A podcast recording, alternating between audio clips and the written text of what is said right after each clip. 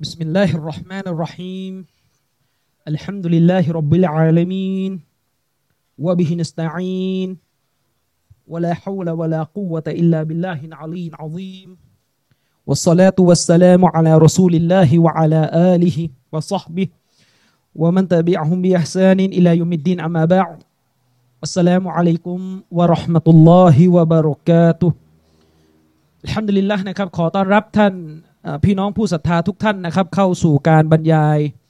ประจำเดือนนะครับของทางร้านเนื้อสตูดิโอนะครับซึ่งก็ตามที่ทราบกันนะครับว่าทาง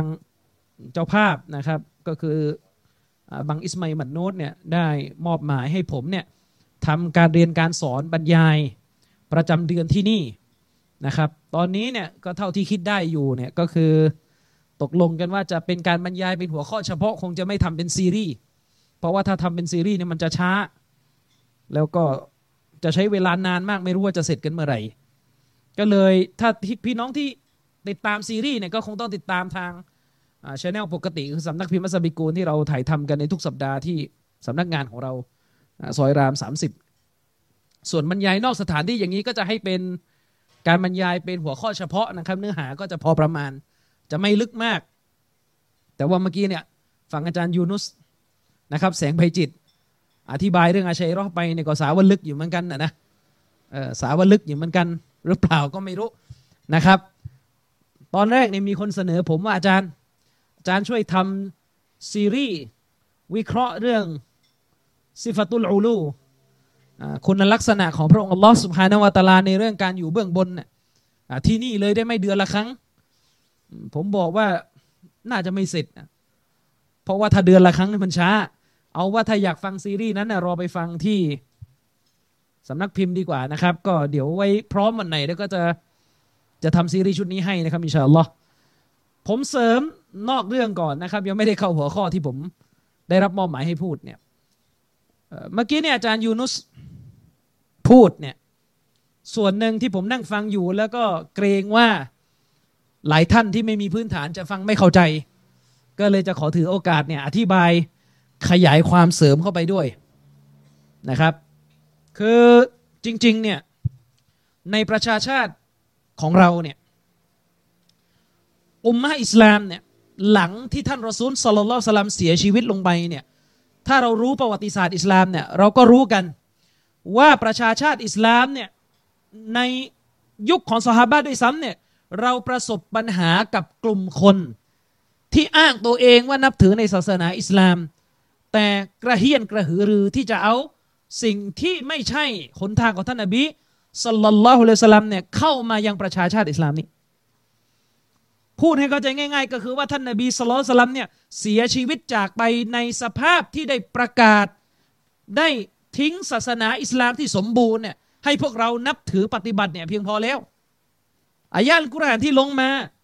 ตอนที่ท่านนบีทำฮัจญ์ครั้งสุดท้ายเนี่ยแล้วก็เป็นครั้งเดียวของท่านนบีด้วยเนี่ยก็คืออัลยอมะอักมัลตุลากุมดีนะกุม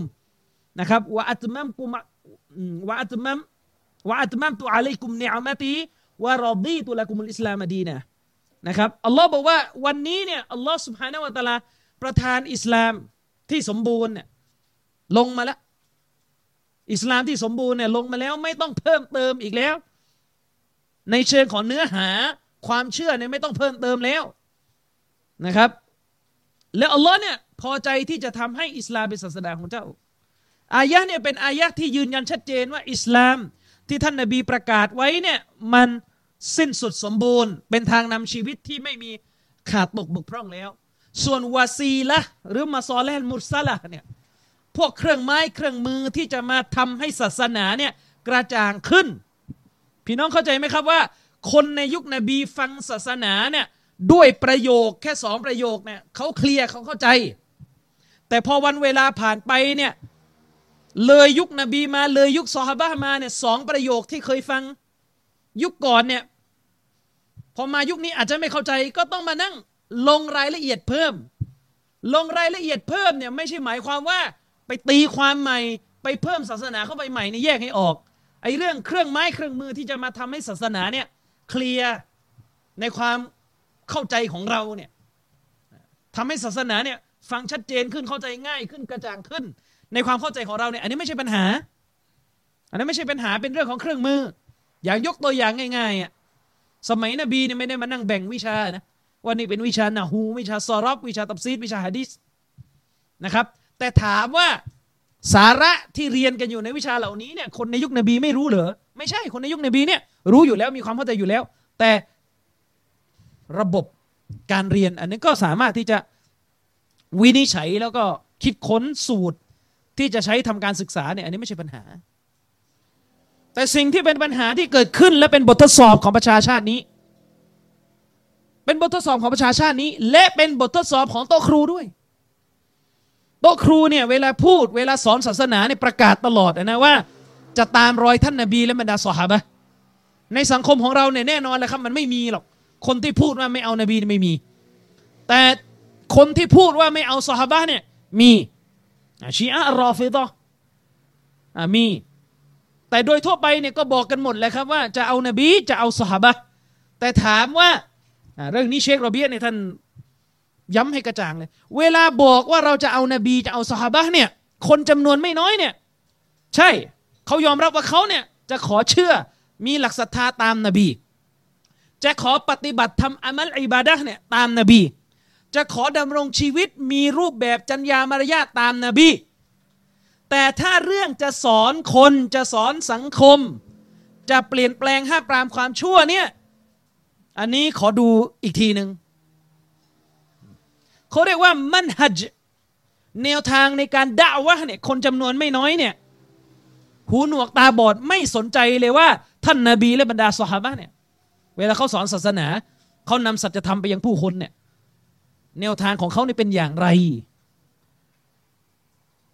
แน่นอนครับว่าในยุคสมัยของเราเนี่ยนักวิชาการที่ถือว่าเป็นปราชญ์ผู้ซึ่งโดดเด่นในเรื่องการรักษาโรคดะวะห์ผิดอันนี้มันเป็นความป่วยไข้ขอยุคสมัยนะเราต้องยอมรับจริงๆว่าตั้งแต่เราสูญเสียคีลาฟะตุลอิสลามียะห์เนี่ยสูญเสียคีลาฟะห์การปกครองแบบคอลิฟะห์เนี่ยไอ้โรคตัวเนี้ยโรคอยากจะฟื้นฟูอิสลามเนี่ยโรคอยากฟื้นฟูอิสลามคือการฟื้นฟูอิสลามเนี่ยไม่ใช่โรคนะ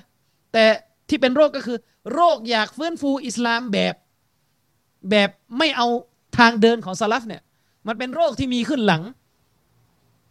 อุมมะห์อิสลามเราตกต่ำโรคอยากฟื้นฟูอิสลามแบบไม่ตามคนรุ่นแรกเนี่ย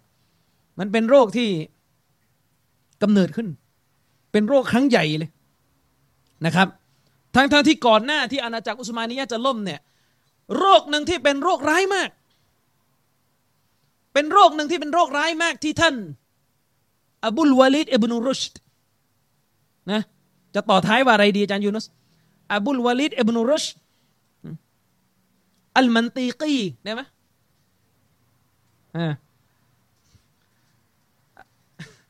ถ้าฝรั่งเขาเรียกว่า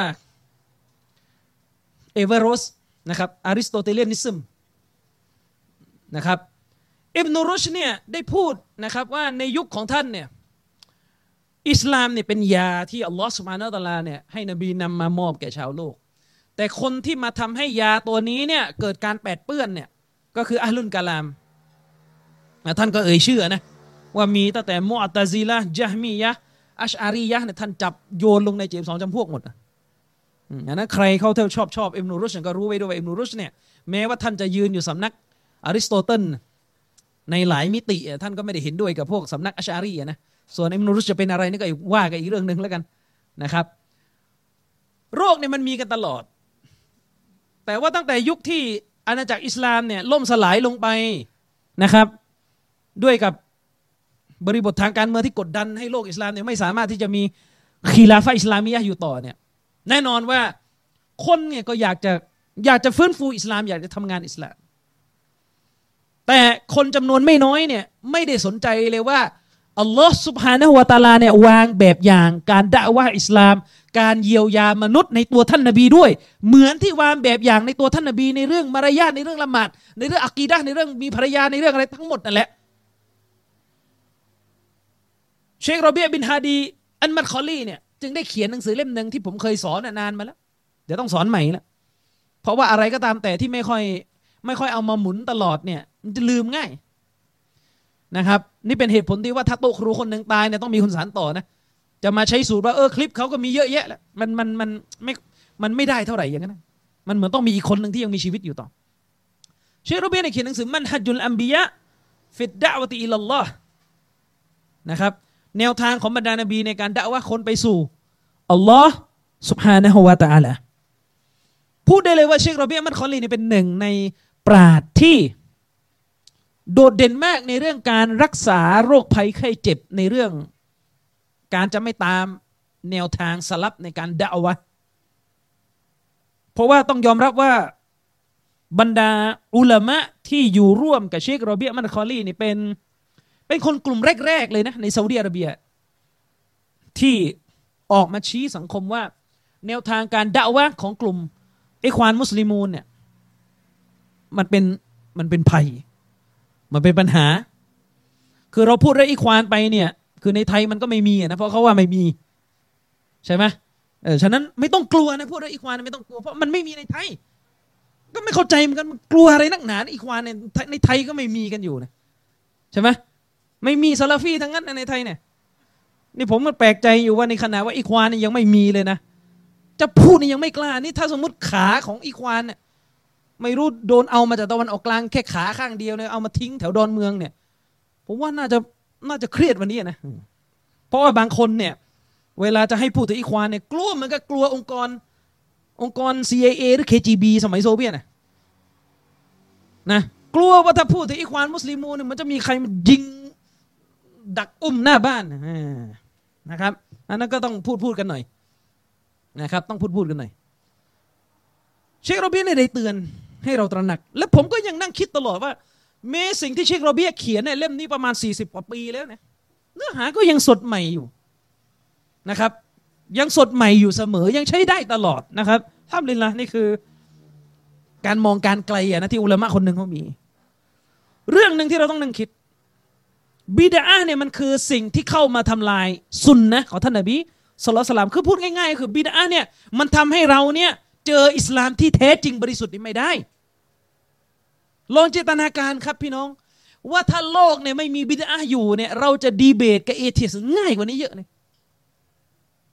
ทุกวันเนี่ยพอมันมีบิดอะห์อยู่เยอะนี่แหละครับเวลาจะเถียงด้วยเนี่ยมันเสียเวลาต้องมาบอกว่าอันไหนเนี่ยมันอิสลามจริงๆกับอันไหนเนี่ยไม่ใช่อิสลามเนี่ยอย่างวันนี้เนี่ยเห็นโพสต์เอธิสอยู่คนนึงมันไปเขียนบทความบอกว่าเปรียบเทียบความคล้ายคลึงระหว่างศาสนาอิสลามกับศาสนามาจูซีนะครับเพื่อพยายามจะบอกว่าอิสลามเนี่ยไปก๊อปนะอูซบิลละเขาบอกว่าอิสลามเนี่ยไปก๊อปศาสนามาจูซีมาและเวลาเอามาเทียบเนี่ยส่วนใหญ่ของเนื้อเรื่องที่เทียบเนี่ยก็เอาชีอะห์อิสมาอีลียะห์บ้างละเอาชีอะห์12อิหม่ามบ้างละหรือบางทีก็มโนไปเองอ่านวิกิพีเดียไม่รู้เรื่องในขณะว่าวิกิพีเดียภาษาอังกฤษนี่อ่านไม่รู้เรื่องเลยเช่นมีอยู่อันนึงมันบอกว่าในศาสนาโซโรเอสเตอร์เนี่ยมีพูดเรื่องอิสรามิรอจเรียบร้อยแล้วพูดถึงเรื่องคนคนนึงเนี่ยเสด็จศาสดาของเขาเนี่ยเสด็จขึ้นฟากฟ้าแล้วก็อ้างวิกิพีเดีย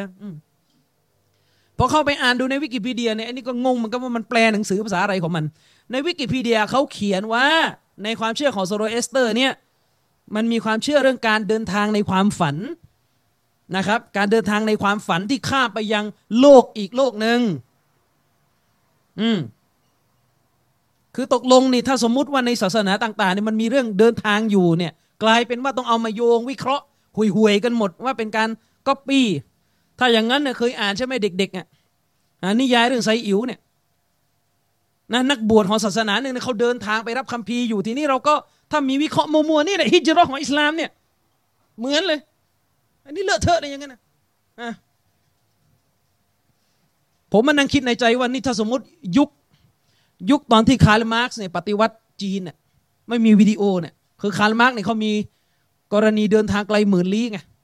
เดินทางจากภาคใต้ของจีนไปยังภาคเหนือเพื่อหลบภัยของพวกฝักใฝ่อเมริกาเขามีสงครามอ่ะเดี๋ยวก็มาโยงเองว่าคาร์ลมาร์กซ์เนี่ยก็เอาฮิจเราะห์ของนบีมูฮัมมัดไปอีกอ่ะคือคนมันมีท้ามันก็เดินกันหมดนั่นแหละเขาตัวเองส่วนว่าจะเดินไปเพื่ออะไรนั่นก็ค่อยว่ากันอันนั้นก็พูดไปเรื่อยนึกออกไหมครับแล้วก็ประเด็นก็คือว่าไอ้เรื่องที่บอกว่าศาสนาซูโรเอสเตอร์เนี่ยเชื่อในเรื่องการเดินทางในความฝันข้ามไปยังอีกโลกนึงเนี่ยไอ้ในวิกิพีเดียเนี่ยเขาเขียนว่าไอ้เรื่องนี้ในออริจินัลของมันน่ะไอ้ดั้งเดิมของเรื่องเนี้ยถูกแต่งขึ้น ในศตวรรษที่9ถึง10คาดการประมาณนั้นในขณะที่เรื่องของนบีมูฮัมมัดเนี่ยมาศตวรรษที่7ของโลกไอ้วะ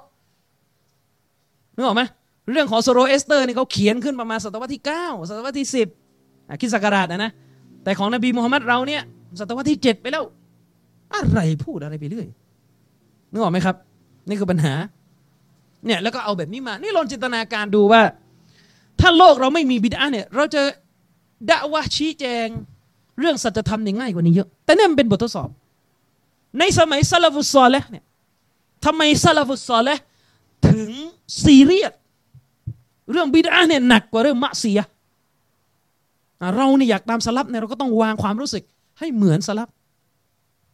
เนี่ยเขาเข้มงวดกับเรื่องมะซียะห์เรื่องบาปใช่เราไม่ปฏิเสธแต่เขาจะเข้มงวดอีกระดับนึงเลยกับบิดอะห์โดยเฉพาะถ้าเป็นบิดอะห์ที่มันเป็นบิดอะห์ตัวดังพูดให้เข้าใจง่ายก็คือเป็นบิดอะห์ที่เป็นรากฐานของ72จำพวกเนี่ยอันนี้เขาจะไม่ปณีประนอมเลยครับแตกเป็นแตกในสมัยซะลัฟเนี่ยบททดสอบเรื่องบิดอะห์เนี่ยหลักๆมันจะมาอยู่ประมาณ 4-5 สำนักแหละ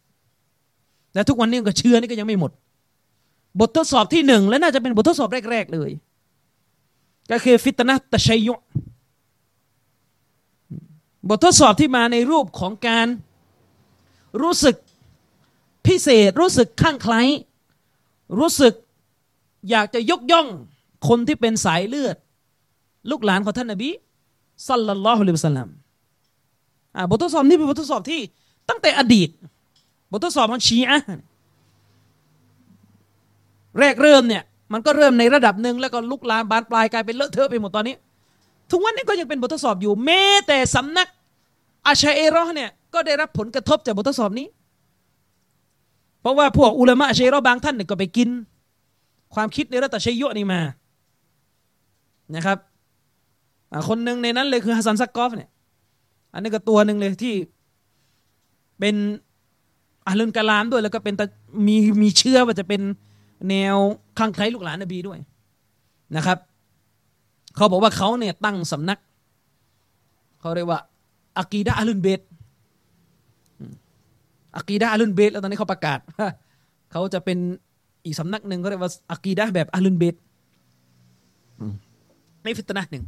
ฟิตนะห์ที่2คือฟิตนะห์มุรญิอะห์แปลให้เขาใจง่ายๆชาวบ้านฟังก็คือฟิตนะห์คนไม่เคร่ง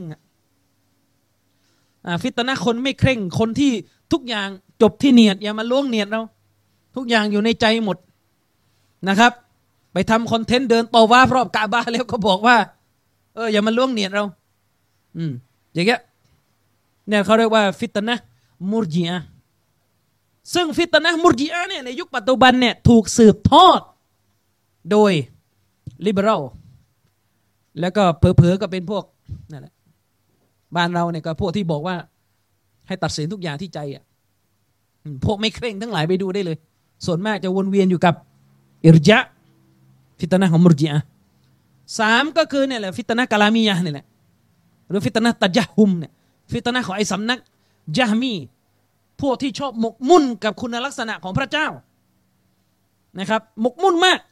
เถียงกันจนหัวแตกให้เชื่อตามที่กุรอานระบุนี่ไม่เชื่อแล้วก็อันที่4ก็คือฟิตนะห์คอวาริจฟิตนะห์ของคนที่หมกมุ่นในเรื่องการต่อสู้เพื่อท้าทายอำนาจรัฐที่มันไม่ยุติธรรมนะครับซึ่งแน่นอนเลยครับว่ามันจะผูกพันกับเรื่องการตักฟีรคนด้วยบาปใหญ่นี่คือ4ฟิตนะห์คนที่จะสอนศาสนาเนี่ยตราบใดที่สังคมเนี่ยยังมีฟิตนะห์แค่ข้อเดียวเนี่ยปรากฏอยู่เป็นโรคร้ายเนี่ยไม่อนุญาตให้เงียบนะการสอนศาสนาเนี่ยตามแนวทางของท่านนบีเนี่ยเวลานบีสอนศาสนาเนี่ยสั่งใช้ทั้งความดีแล้วก็ห้ามปรามความชั่วไม่ใช่ว่าสอนศาสนาเนี่ยกี่วันกี่คืนผ่านไปมีแต่สั่งใช้ความดีพูดเรื่องอะไรครับบริจาคเยอะๆละหมาดมัสยิดเยอะๆทำดีกับภรรยาแน่นอนครับสิ่งเหล่านี้เป็นหัวข้อที่เราต้องพูดเพราะมันเป็นคุณงามความดีเราต้องรณรงค์เขาเลยตะรีบเนี่ยรณรงค์ให้ผู้คนเนี่ย อยู่กับอามันที่ดีแต่ในอิสลามเราเวลาเราประกาศศาสนาเนี่ยมันต้องสร้างความสมดุลยิ่งถ้าสังคมเนี่ยมันมีฟิตนะมันมีการท้าทายมันมีความชั่วปรากฏขึ้นอย่างมากมายนี่นะครับถ้าเราไปดูแบบอย่างสลับเนี่ยสลับบางคนเนี่ยประวัติชีวิตเขาที่ตกทอดมาถึงเราเนี่ยผลงานที่ทิ้งไว้ด้านหลังเนี่ยมีแต่ปราบบิดอะห์ไปดูอิหม่ามบัรบะฮารีอย่างเงี้ยไปดูคนอย่างอิหม่ามบัรบะฮารีรอฮิมะฮุลลอฮ์ใช่ไหมฉะนั้นเนี่ยฝากไว้นะครับเป็นหน้าที่ของทุกคนถ้าคิดว่าจะสอนศาสนาเนี่ยดำรงมั่นอยู่ตามแนวทางของนบีและบรรดาซอฮาบะห์เนี่ยการสอนศาสนาตามแนวทางนบีเนี่ยหลีกเลี่ยงการปราบปรามความชั่วไม่ได้หลีกเลี่ยงการหักล้างความชั่วไม่ได้หลีกเลี่ยงการขจัดความชั่วออกไปจากสังคมไม่ได้ไม่ใช่การสอนตามแนวทางนบีนะที่สอนแต่อามันอย่างเดียวอันนั้นแนวทางญะมาอะห์ตับลีกนั่นคือแนวทางญะมาอะห์ตับลีกสอนแต่ให้ทำอามันอย่างเดียวแต่ความชั่วไม่ห้ามอันนั้นไม่ใช่แนวทางนบีเป็นแนวทางของญะมาอะห์ตับลีกแนวทางหลงเรื่องตับลีกให้ไปอ่านหนังสือเชคอะห์มัดนะญะมีนะถ้าใครได้ภาษาอาหรับเนี่ยมีพี่น้องบอกมีตับลีกคนนึงอัลเลาะห์นำทางเขามาฟังการสอนของซะลาฟียะห์เราในไทยเลยพยายามจะเอาเนื้อหานี่ไปแทรกในบายานขึ้นไปนั่งบายานที่มัสยิดแล้วก็ไปพูดเรื่องชูรูตเงื่อนไขชะฮาดะห์ว่ามี6ข้อโทษว่ามี7ข้อ8ข้อก็ว่ากันไปโดนเบรกนี่อะไรนะครับเรื่องใหญ่นะครับถ้าผู้ที่มีความรู้ในสังคมเนี่ยนิ่งเงียบไม่กล้าตำหนิความเท็จสอนศาสนาเนี่ยจะสอนแต่เรื่องที่ไม่ถูกต่อต้านไม่ถูกเกลียดนะครับทั้งที่จบกันมาเนี่ยมีอามานะห์ต่ออัลเลาะห์ซุบฮานะฮูวะตะอาลาให้ต้องประกาศความจริงอันนี้ต้องไปรับผิดชอบนะครับผมได้แต่ตักเตือนนะครับว่าใครที่รู้ตัวเองว่าเราเนี่ยมีความรู้ศาสนาแต่ไม่กล้าที่จะห้ามปรามความชั่วนี่อันตรายโดยเฉพาะอย่างยิ่งอะห์ลุลกะลามตั้งแต่ยุคซะลัฟจนถึงยุคปัจจุบันเนี่ยไม่เคยหมดแรงมันก็ยังอาละวาดของมันอยู่นานวันเข้าเนี่ยก็ออกอ่าวออกทะเลอาการนี่หนักแล้วเราจะมาใช้สูตรว่าโอ้เขาเถียงกันมานานแล้วเบื่อแล้วเหนื่อยแล้วไม่ได้ครับไม่ได้ซะลัฟุสซอลิห์เนี่ยหลักของเขาคือสิทธิของเราเนี่ยจะโดนละเมิดอย่างไรก็ตามแต่เนี่ยไม่ใหญ่หลวงเท่ากับสิทธิอัลลอฮ์ที่มีคนไปตะตีลไปบิดเบือนและสิทธิของอัลลอฮ์ที่ถูกบิดเบือนและใหญ่หลวงที่สุดในจุดยืนของชาวซะลัฟในหมวดอะกีดะห์นะเรื่องอูลูเรื่องอัลลอฮ์อยู่เบื้องบนแล้วก็เรื่องกะลามพระดำรัสของอัลลอฮ์ซุบฮานะฮูวะตะอาลานะครับอธิบายเสริมจากที่อาจารย์ยูนุสพูดเรื่องกะลามเมื่อกี้คือประเด็นก็คือว่าพวกเราเนี่ย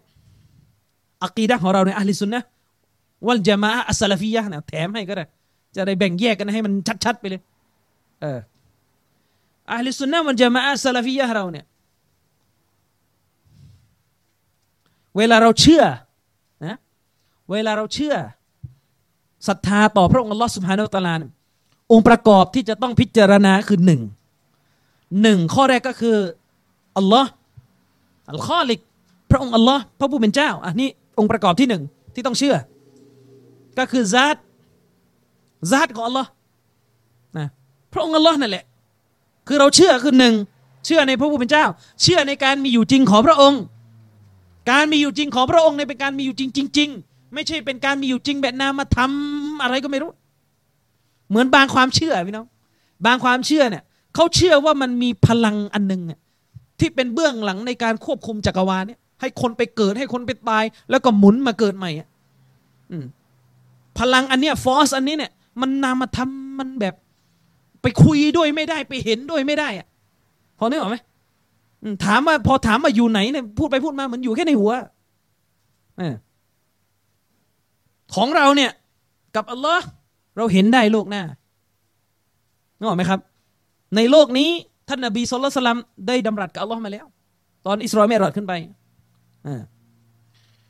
เราเชื่อใน1คืออัลลอฮ์2คืออะไรครับ2คืออะไรฟิอัลุลลอฮ์การกระทำของอัลลอฮ์คือเราเชื่อในว่ามีพระเจ้า1ละและพระเจ้าที่เราเชื่อว่ามีเนี่ย ก็จะต้องมีการกระทำและสามก็คือมัฟอูลสิ่งที่พระองค์สร้างขึ้นมาสิ่งที่เป็นผลจากการกระทำของอัลลอฮ์ก็คือมักลุกอัลลอฮ์พระเจ้าสองการกระทำของพระองค์และก็สามก็คือสิ่งที่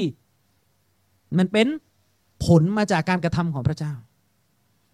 ตรงนี้เราเจาะจงไปที่ตัวมักลุกอัลลอฮ์พระองค์สร้างออกมาเป็นพวกเราสามองค์ประกอบทีเนี้ยเดิมทีเนี่ยหลักศรัทธาของมนุษยชาติหมายถึงว่าในประชาชาติอิสลามเราอะมันก็นิ่งกันอยู่ปกติในใสสะอาดกันปกติจนกระทั่งวันแห่งความวิบัติก็เกิดขึ้นเมื่ออุมมะอิสลามเนี่ย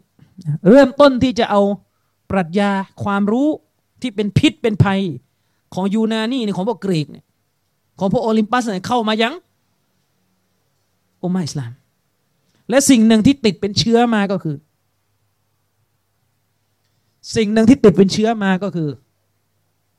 ความเข้าใจที่ว่าการกระทำของพระเจ้าเนี่ยที่เรารับรู้และเข้าใจกันอยู่เนี่ยมันเป็นมอดัสมันเป็นของใหม่เพราะอะไรอะครับ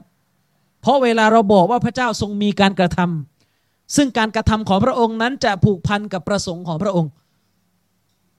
ในความหมายที่ว่าอัลลอฮ์จะพูดอัลลอฮ์จะสร้างอัลลอฮ์จะกระทำอะไร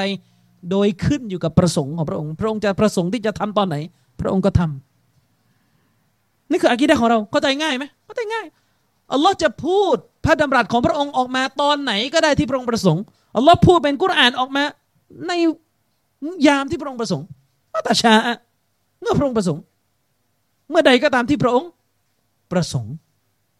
แต่ปรากฏว่าคนที่เอาไอ้ปรัชญาพวกนี้ยัดใส่สมองมากๆเนี่ยเริ่มเครียดแล้ว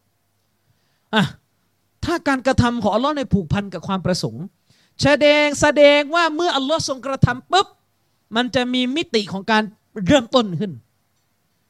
มันจะเริ่มต้นการกระทำขึ้นนึกออกไหมครับพอมันเริ่มต้นการกระทำขึ้นมันก็เป็นฮาวาดิสมันก็เป็นของใหม่พอมันเป็นของใหม่มันก็เป็นมักลุกนึกออกไหมโดยไปใช้กฎที่ว่าสรรพสิ่งที่มีจุดเริ่มต้นน่ะไม่สามารถที่จะมีมาได้เว้นแต่ต้องการผู้สร้างนึกออกไหมเนี่ย iPad เนี่ยมันไม่มีมาก่อนแล้ววันหนึ่งมันก็เริ่มต้นมีตัวตนขึ้นถามว่ามันสร้างตัวเองได้ไหมสร้างตัวเองไม่ได้มันต้องการผู้สร้างซึ่งไอ้ตรรกะตัวเนี้ยในมุมที่ถูกมันก็ถูกเพราะมันกำลังพูดถึงตัวซาตตัวตนของสรรพสิ่งซึ่งแน่นอนว่าอัลลอฮ์ซุบฮานะฮูวะตะอาลาเนี่ยอัลอวัลูพระองค์เนี่ยทรงเป็นปฐมแรกของทุกสรรพสิ่งก็คือพระองค์ไม่มีจุดเริ่มต้นซาตพระองค์เนี่ยแน่นอนพระองค์ไม่ผ่านการไม่มีแล้วมามีเข้าใจยังนั่นอะกีดะห์ใครก็รู้กันอันนั้นน่ะเราเนี่ยไม่เหมือนพระองค์ก่อนจะมีเราไม่มีมาก่อนเราต้องผ่านวันเวลาที่เราไม่มีตัวตนมาก่อนแล้วเราก็มีแต่อัลลอฮ์ไม่ใช่อย่างนั้นฉะนั้นในเรื่องของซาตไม่เถียงหรอกครับในเรื่องของซาตอัลลอฮ์เนี่ยนะซาตอัลลอฮ์เนี่ยไม่มีจุดเริ่มต้นจะไม่มีลักษณะที่ว่าพระองค์ไม่มีแล้วก็มาเริ่มต้นมีตัวตนไม่มีใครเชื่ออย่างนั้นแน่นอนมาตกศาสนาแต่ประเด็นก็คือที่เราพูดกันอยู่เนี่ยคือการกระทำของอัลลอฮ์ซุบฮานะฮูวะตะอาลาทีนี้พอเราไปบอกว่าการกระทำของอัลลอฮ์ซุบฮานะฮูวะตะอาลาเนี่ยพระองค์จะทรงกระทำเมื่อใดก็ตามที่พระองค์ทรงประสงค์คนพวกนี้ก็ร้อนทันทีแล้วถ้าอัลลอฮ์จะทำถ้าอัลลอฮ์เนี่ยทำสิ่งหนึ่งเมื่อตอนที่พระองค์ทรงประสงค์แสดงว่ามันมีจุดเริ่มต้นเกิดขึ้นที่ตัวของพระองค์แล้วที่ซาตพระองค์แล้วทีนี้มันก็จะเป็นมักลุกแล้วเนี่ยแล้วพอไปคิดอย่างนี้พวกนี้ก็ยุ่งนึกออกไหมครับด้วยเหตุนี้เองเนี่ยพอมันมีสิ่งนี้อยู่ในใจเนี่ยเลยต้องพยายามตีความคุณลักษณะของอัลลอฮ์ที่เป็นซิฟัตที่เป็นอัฟอานที่เป็นคุณลักษณะทางด้านการกระทำของอัลลอฮ์เนี่ยจนเหมือนจะหมดเกลี้ยงเลยและหนึ่งในซิฟะคุณลักษณะที่ตีความจนเละเลยก็คือคุณลักษณะของการดำรัสของอัลลอฮ์ทรงมีลักษณะแห่งการดำรัส แต่ทีเนี้ยเมื่อเราบอกว่าอัลลอฮ์ทรงดำรัสเมื่อพระองค์ประสงค์พวกนี้ก็จะบอกว่านั่นแหละมันจะเป็นมักลุกแล้วเพราะว่ามันผูกพันกับการเริ่มต้นดำรัสโดยเหตุนี้เลยต้องไปทำเหมือนที่อาจารย์ยูนุสอธิบายไปตีความคำว่าพูดของอัลลอฮ์เนี่ยให้เป็นความหมายที่มันนามาทำแล้วก็มีมาแต่เดิมเนี่ยตีความยังไงอ่ะก็ตีความว่าณที่ซาตของอัลลอฮ์ณที่ซาตของอัลลอฮ์เนี่ยมีคุณลักษณะหนึ่งที่เรียกว่าอัลกะลามตามภาษาแปลว่าการดำรัสคำพูดนะครับคุณลักษณะแห่งการดำรัสมีอยู่ที่ซาตอัลลอฮ์แยกออกจากแยกเป็นอีกลักษณะหนึ่งออกจากลักษณะแห่งการประสงค์อิรอดะห์ในการประสงค์ก็เป็นลักษณะหนึ่งของพระเจ้าทีนี้แยกกะลามออกมาต่างหากซึ่งกะลามอันนี้มีอยู่ณที่อัลลอฮ์มีอยู่ณที่ตัวตนของพระองค์เหมือนกับความรู้ของอัลลอฮ์เหมือนกับเดชานุภาพของอัลลอฮ์ซึ่งเป็นลักษณะที่มีมาแต่เดิมกอดีมนะกออิมะบิซาตเนี่ยก็คือมีมาแต่เดิมอย่างนั้นแต่นี่ปรากฏว่าทีนี้คำถามมันคือแล้วก็คุณลักษณะเนี่ยเกี่ยวอะไรกับอัลกุรอานที่อ่านอยู่เนี่ยเขาก็บอกมาอ๋อก็พูดให้เข้าใจง่ายๆนะอัลกุรอานที่เราอ่านกันอยู่เป็นตัวเล่มเนี่ยมันคือผลลัพธ์จากคุณลักษณะกะลามนี้ที่อยู่ณที่อัลลอฮ์ซึ่งกะลามที่อยู่ณที่อัลลอฮ์เนี่ยที่เป็นลักษณะหนึ่งที่มันดูเป็นนามธรรมมากเนี่ยก็ถูกเรียกกันว่าเป็นกะลามนับซีทีนี้สิฟัตกะลามนับซีแหละที่เป็นที่มาของสิฟัตกะลามลับซีกะลามลับซีก็คือเนี่ยกุรอานที่เป็นตัวเล่มออกมาซึ่งสิฟัตกะลามลับซีเนี่ยแหละเป็นมักลุกนึกออกไหมครับเป็นมักลุกเพราะว่าสิฟัตเนี่ยอันกุรอานที่เป็นพระดำรัสเนี่ยอันนี้เป็นสิ่งที่อัลลอฮ์สร้างขึ้นเหมือนที่อัลลอฮ์สร้างต้นไม้เหมือนที่อัลลอฮ์สร้างดวงอาทิตย์น่ะพอจะเปรียบเทียบออกไหมครับดวงอาทิตย์เป็นผลมาจากการสร้างของอัลลอฮ์อัลลอฮ์ทรงมีคุณลักษณะการสร้างอันนั้นลักษณะการสร้างเนี่ยอยู่ที่ซาตของอัลลอฮ์ส่วนดวงอาทิตย์มันคือผลลัพธ์จากลักษณะการสร้างฉะนั้นเขาแยกออกจากกันในสิฟัตอัลลอฮ์กับตัวมักลุกอัลลอฮ์มีสิฟัตสร้างและจากสิฟัตสร้างนี้ก็คือเป็นแหล่งกำเนิดเป็นแหล่งที่มาของดวงอาทิตย์ดวงอาทิตย์มันคือตัวมักลุกเหมือนกันสิฟัตกะลามนับซีเนี่ยอยู่ที่ซาตอัลลอฮ์อันนี้แหละไม่ใช่เสียงไม่ใช่อักษรไม่ใช่อะไรเลยเป็นลักษณะหนึ่งที่อยู่หน้าที่อัลลอฮ์และสิฟัตนี้คือที่มาของสิฟัตเนี่ยกะลามนับซีคือที่มาของกะลามลับซีคือที่มาของดำรัสของอัลลอฮ์ที่เป็นข้อความก็คือเนี่ยกุรอานเล่มซึ่งเป็นมักลุกเทียบเท่าเหมือนกับเป็นเหมือนกับดวงอาทิตย์ที่เป็นมักลุกนึกออกไหมครับซึ่งจริงๆบางท่านที่เขาศึกษาเขาบอกก็ไม่ได้ต่างอะไรกับมุอ์ตะซิละห์เพราะว่าอะไรครับเพราะมุอ์ตะซิละห์เนี่ยบอกว่าอันกุรอานเล่มเนี่ยเป็นผลมาจากซิฟัตอิรอดะห์ที่อยู่ที่ซาตแค่มุอ์ตะซิละห์ไม่ได้ไปบอกว่ากะลามเนี่ยมีกะลามที่ไม่ใช่มักลุกอยู่ที่ซาตอัลลอฮ์คือแค่เปลี่ยนที่มาของแหล่งในการจะออกมาเป็น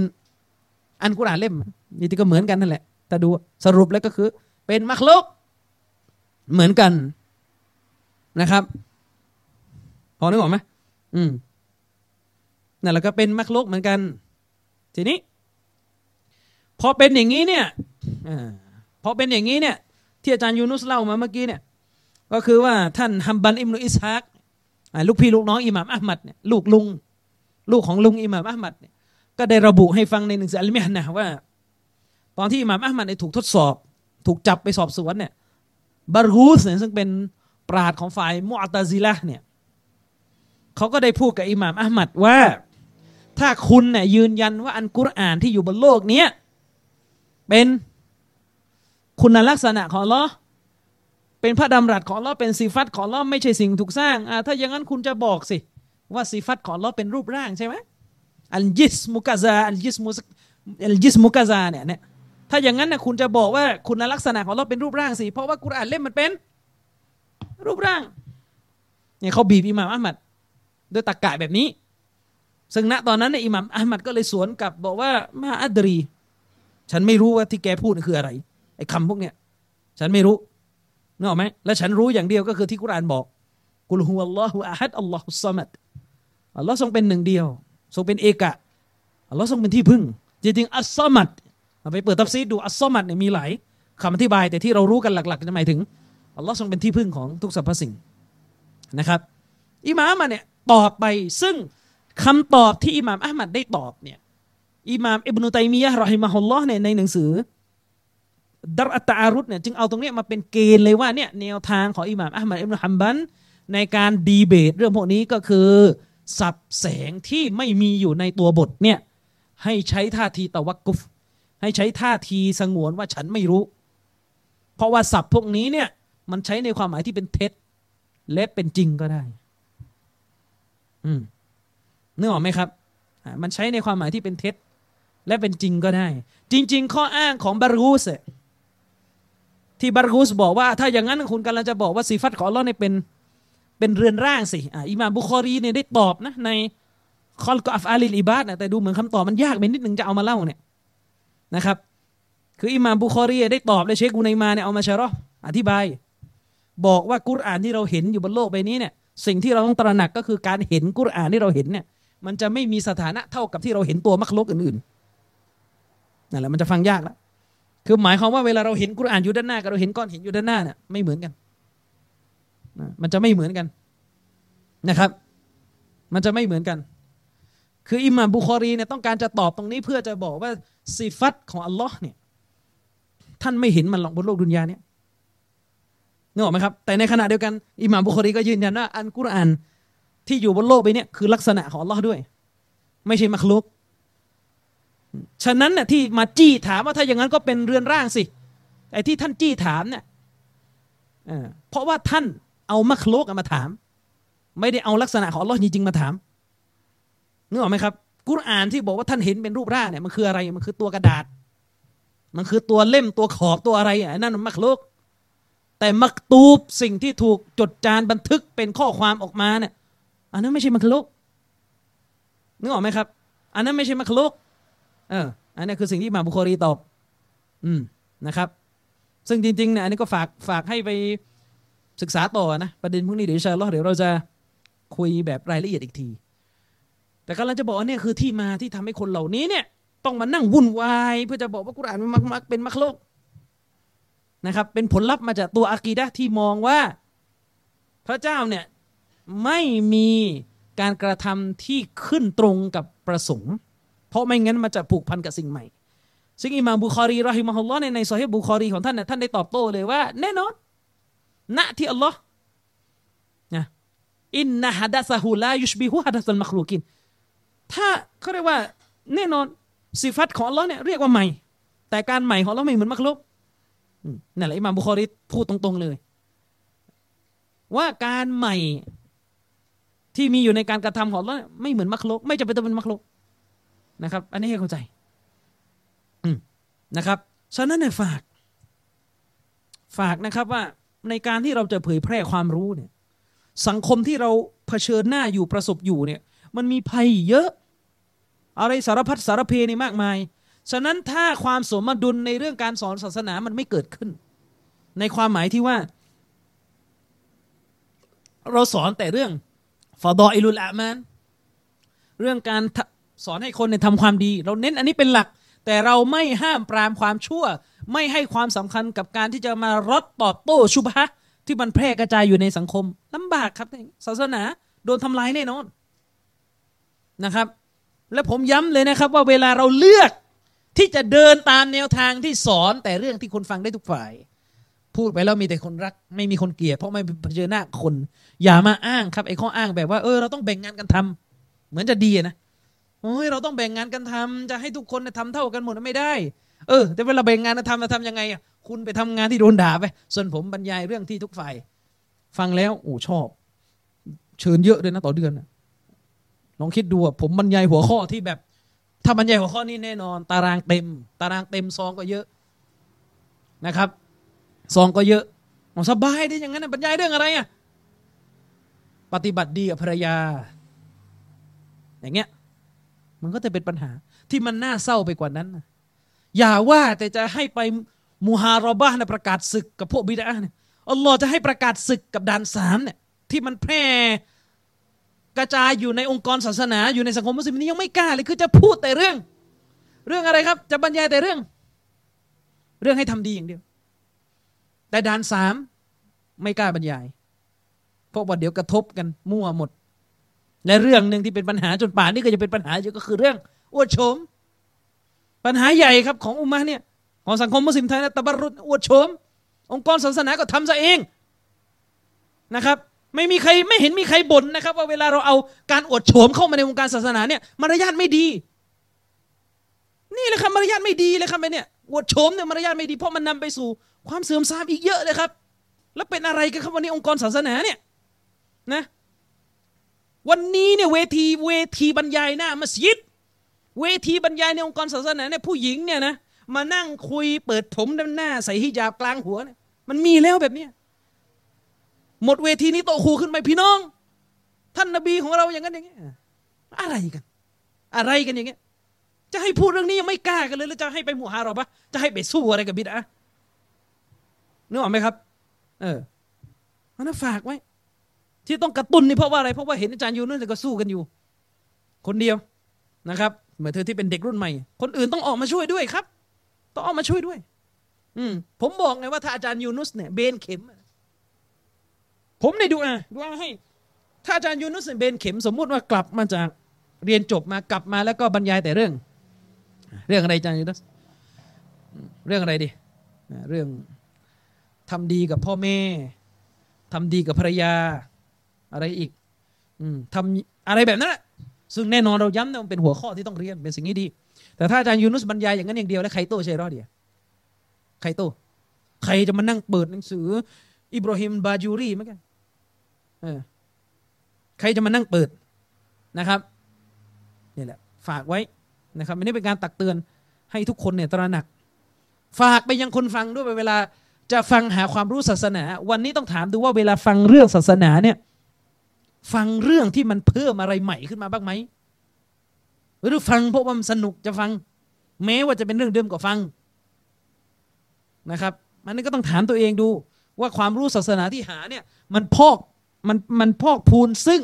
ความรู้ใหม่ๆเข้ามาเพื่อจะทำให้เราเนี่ยปฏิบัติตัวได้อย่างครบถ้วนหรือไม่นะครับไม่ใช่ว่าฟังเรื่องศาสนาเนี่ย10ปีก็ฟังอยู่เรื่องเดิมนะครับฟังอยู่เรื่องเดิมคำว่าเรื่องเดิมนี่ก็คือว่าพูดอยู่เรื่องนั้นแหละหัวข้อนั้นนั่นแหละ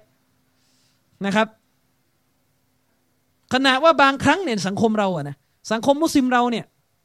บ่นกันเยอะเรื่องมุสลิมเราเนี่ยขาดจรรยามารยาทที่ดี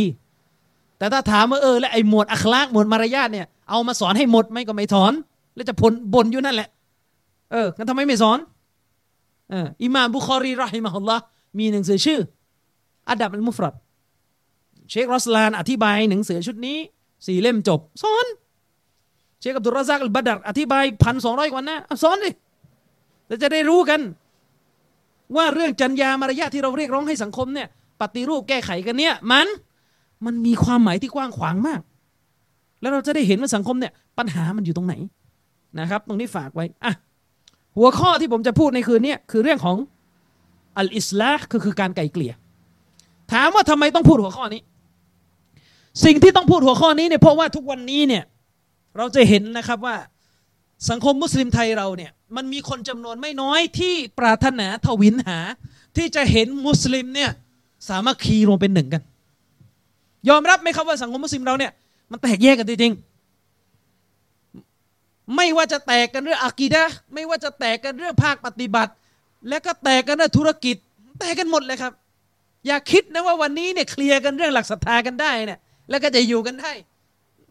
เคลียร์กันเรื่องศรัทธากันได้เนี่ยก็ไปอยู่กันที่ศาลกันต่อถ้าทำธุรกิจแล้วก็เจ๊งอ่ะแตกกันอีกซึ่งก็แทบเป็นไปไม่ได้อยู่แล้วที่จะมาเคลียร์กันเรื่องอากีดะห์จบอ่ะ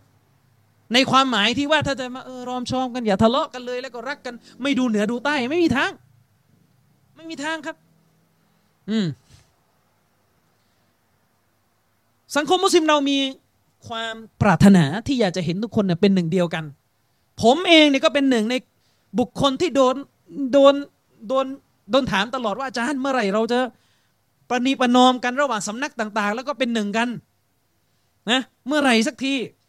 นะครับถามมันง่ายแต่เวลาตอบมันใช้เวลาเป็นชั่วโมงเลยว่าเมื่อไหร่นึกออกไหมครับและสิ่งหนึ่งก็คือว่าเวลาเราต้องการเห็นสังคมมุสลิมเราเนี่ยกลับมาคืนดีกันหมดไม่ว่าจะในระดับสำนักคิดทางศาสนาลามไปถึงระดับ บุคคลที่มีข้อพิพาทกันเนี่ยเราไม่ค่อยจะเข้าใจหลักของการอิสลาห์เรื่องของการไกล่เกลี่ยกันเนี่ยว่าหลักเกณฑ์มันอยู่ไหนจะไกลจะเกลี่ยกันยังไงอะไรแบบไหนเนี่ยไม่เป็นบอกกันเนี่ยเดียวว่าคืนดีกันโดยไม่ได้บอกว่าไอ้ต้นตอของข้อพิพาทมันคืออะไรมันก็เลยเป็นปัญหานะครับดุอาบทหนึ่งนะดุอาบทหนึ่งหลายคนอาจจะเคยดุอานะและหนังสือของสุนนะห์บ้านเราเล่มเก่าๆก็ยังเขียนดุอาตัวนี้อยู่แต่จริงๆเนี่ยดุอาตัวนี้เนี่ยมันไม่ซอฮีฮ์จากท่านรอซูลนะฮะดิษมันดออีฟแต่ว่าถ้าใช้กออีดะห์ถ้าใช้กฎที่บอกว่าความหมายถูกต้องแล้วก็ใช้ได้นั่นก็อีกเรื่องนึงนะครับดุอาบทนึงเคยได้ยินมั้ยอัลลอฮุมมะอินนีอะอูซุบิกะมินัชชิกอกวันนิฟากวะซูอิลอัคลากเคยได้ยินมั้ยหรือไม่เคยได้ยินดุอาบทนี้เนี่ยอาจจะมีในหนังสือดุอาบางเล่มนะเป็นหะดีษเป็นดุอาที่ปรากฏอยู่ในหะดีษที่ถูกรายงานโดยท่านอิหม่ามอบูดาวูดซึ่งจริงๆแล้วเนี่ยมันไม่ซอฮีฮ์สายรายงานดออีฟผ่านผู้รายงานที่มีสถานะมัจฮูลอยู่ก็คือหาการรับรองไม่ได้ดุอาบทนี้เนี่ยได้รายงานมาแล้วก็อ้างถึงรอซูลว่าท่านรอซูลศ็อลลัลลอฮุอะลัยฮิวะซัลลัมเนี่ยได้ดุอาด้วยสำนวนที่ผมอ่านไปเมื่อกี้ก็คือแท้จริงแล้วเนี่ยฉันขอความคุ้มครองต่ออัลเลาะห์ซุบฮานะฮูวะตะอาลาให้รอดพ้นจากอัชชิกอกซึ่งตามภาษาแปลว่าความแตกแยกความขัดแย้งกันนะครับอัชชิกอกวันนิฟากแล้วก็การกลับกรอกการเป็นมุนาฟิกวะซูอิลอัคลากแล้วก็การที่เราเนี่ยมีมารยาทที่ต่ำทรามแน่นอนสำนวนเนี่ยดออีฟแจ้งให้รู้ว่าสำนวนนี้ดออีฟแต่ความหมายของมันเนี่ยผมเชื่อว่าก็ไม่มีมุสลิมคนใดเนี่ยปฏิเสธหรอกครับว่า3อย่างเนี้ยเราก็อยากให้มันพ้นไปจากร่างกายตัวตนของเราจากสังคมของเรานะครับโดยอาศัยหลักฐานตัวอื่นในศาสนาที่เข้ามาส่งเสริมให้มุสลิมเนี่ยแก้ไขขจัดพฤติกรรม3อย่างนี้ออกไปจากตัวตนของเราแน่นอนเรื่องความแตกแยกเรื่องความกับกรอกเรื่องมารยาทที่เหลวไหลไม่ดีเนี่ยแน่นอนตัวบทอีกเยอะเลยครับฉะนั้นเนี่ยแม้ตัวสายรายงานดออีฟแต่มันจะมีชาฮิดหลักฐานอื่นๆในศาสนามาสนับสนุนเนี่ยแน่นอนอยู่แล้วแต่ทีนี้ประเด็นที่ต้องมานั่งคิดก็คือดุอาบทเนี่ยเป็นดุอาที่ถ้าเราขอเนี่ยเราขอทำไมต่ออัลเลาะห์เราขอก็เพื่อให้เราเนี่ยรอดพ้นจากข้อพิพาทและความแตกแยกแต่ถ้าเราไปดูอิหม่ามอาบาดีก็คืออิหม่ามที่อธิบายหะดีษในสุนันอบีดาวูดอิหม่ามอาบาดีบอกว่าคำว่าชิกอกตรงนี้เนี่ยหมายถึงมุคอละฟะตุลฮักหมายถึงการที่หมายถึงอะไรครับหมายถึงสภาวะที่ไปขัดแย้งกับสัจธรรมชิกอกตรงนี้เนี่ยหมายถึงว่าการที่มันเกิดปรากฏการณ์ที่คนคนหนึ่งหรือสังคมหนึ่งเนี่ยสวนทางกับสัจธรรมเนี่ยยืนอยู่ฝากนึงและเราเนี่ยไปยืนอยู่อีกฝากนึงอันนี้แหละคือสิ่งที่ศาสนาเรียกว่าชิกอกก็คือความแตกแยกการดื้อดึงเป็นปฏิปักษ์กับความถูกต้องสัจธรรมเนี่ยอันนี้คือที่มาของความแตกแยกนี่ต้องเข้าใจนะครับว่าทุกครั้งที่มนุษย์แตกแยกเนี่ยมันจะมีสัจธรรมหลักการศาสนาตัดสินอยู่ว่าข้อพิพาทของมนุษย์คนไปทางไหนความแตกแยกของมนุษย์เนี่ยเกิดขึ้นใน2ลักษณะ1แตกแยกโดยที่ฝ่ายนึงเนี่ยอยู่กับสัจธรรมอีกฝ่ายนึงอยู่กับความเท็จกับอีกแบบนึงแตกแยกโดยที่2ฝ่ายนี่จะเฮกันทั้งคู่เท็จทั้งคู่อิหม่ามอิบนุบิลอิสอัลฮานาฟีบอกว่าแตกแยกแบบที่2เนี่ยก็ไม่ว่าจะยะฮูดหรือนศรอขัดแย้งกันกับกระเท็จทั้งคู่หรืออาจจะมีในเคสที่3ก็ได้แตกแยกโดยที่แต่ละฝ่ายเนี่ยมีทั้งส่วนที่ถูกและส่วนที่ผิดผสมขึ้นอยู่กับว่าใครจะมีส่วนถูกมากกว่าแล้วก็ส่วนผิดมากกว่านะครับทีนี้ถ้าเราเข้าใจตรงนี้ว่าการ แตกแยกเนี่ยมันหมายถึงการที่เราเนี่ยไปทำตัวสวนทางกับสัจธรรมถ้าเราต้องการขจัดความแตกแยกให้หมดไปจากสังคมนอกเหนือจากการดูอาที่เราต้องขอต่ออัลเลาะห์อยู่แล้วเนี่ยในทางอัสบาบที่เราต้องทำเนี่ยในทางเหตุการณ์ดำเนินที่เราต้องทำเนี่ยการขจัดความแตกแยกก็คือการค้นหาว่าความจริงความถูกต้องสัจธรรมมันอยู่ตรงไหนนี่เป็นเหตุผลที่ว่าทำไมเนี่ยอุลามะห์จึงสอนนะครับว่าทุกครั้งที่มีความแตกแยกพิพาทเกิดขึ้นในสังคมเนี่ยให้ไปหาอุลามะห์ที่ปลอดภัยที่สุดเพราะมันคือประตูสำหรับการขจัดความแตกแยกเพราะความแตกแยกจะต้องถูกขจัดด้วยกับการนำกุรอานและสุนนะของท่านนบีมาขจัดแล้วมันจะไปหาที่ไหนล่ะก็ต้องไปหาที่คนมีความรู้วันนิฟากแล้วก็ความกับกรอกวะซูอิลอัคลากแล้วก็การมีมารยาทที่ไม่ดีอิหม่ามอับบาดีอธิบายว่าจริงๆอ่ะอันที่3เนี่ยมารยาทไม่ดีมันกว้างแต่2ข้อแรกคือการสวนทางกับสัจธรรมการขัดแย้งกับสัจธรรม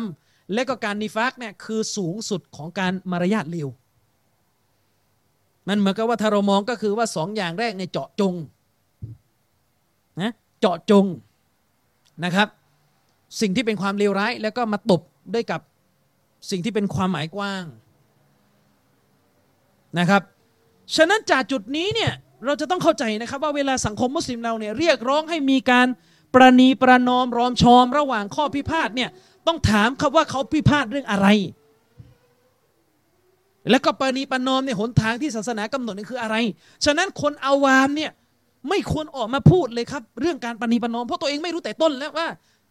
การประนีประนอมเนี่ยต้องทำยังไงนึกออกไหมครับ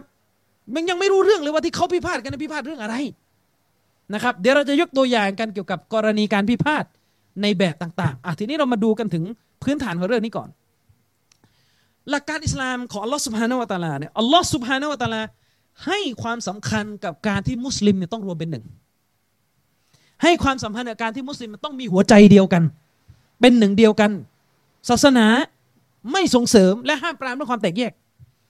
และด้วยเหตุนี้เองหลักการของอัลเลาะห์ซุบฮานะฮูวะตะอาลาเนี่ยจึงสอนในเรื่องของอัลอิสลาห์คือการที่เราเนี่ยประนีประนอมเป็นกระบวนการไกล่เกลี่ยให้ข้อพิพาทเนี่ยมันจบลงนะครับตัวบทในศาสนาเนี่ยได้ระบุเรื่องนี้ไว้เพราะอะไรครับเพราะอัลเลาะห์ซุบฮานะฮูวะตะอาลาเนี่ยนับให้ผู้ศรัทธาเนี่ยเป็นพี่น้องซึ่งกันและกันอินนามัลมุอ์มินูนะอิควะผู้ศรัทธาเนี่ยที่ไม่ได้เป็นคนที่มีความเกี่ยวพันทางเชื้อสายเนี่ยเขามีสิทธิระหว่างกันในฐานะพี่น้องร่วมศรัทธาพี่น้องร่วมอีมานไม่ใช่พี่น้องร่วมสายเลือดพี่น้องร่วมอีมานนะครับฉะนั้นเมื่อเขามีศรัทธาในฐานะพี่น้องร่วมอีมานเนี่ยไอการแตกแยกจะเป็นสิ่งที่ตรงข้ามกับความเป็นพี่น้องฉะนั้นเมื่อความแตกแยกเกิดขึ้นศาสนาจึงกำหนดเรื่องของอัลอิสลาห์ออกมาเรื่องของการปณีประนอมไก่เกลี่ยในหลักการศาสนาเนี่ยนักวิชาการได้อธิบายนะครับว่าอัลอิสลาห์การปณีประนอมไก่เกลี่ย2ฝ่ายเข้าด้วยกันเนี่ยหุกกลมของมันโดยพื้นฐานเดิมคือวาญิบ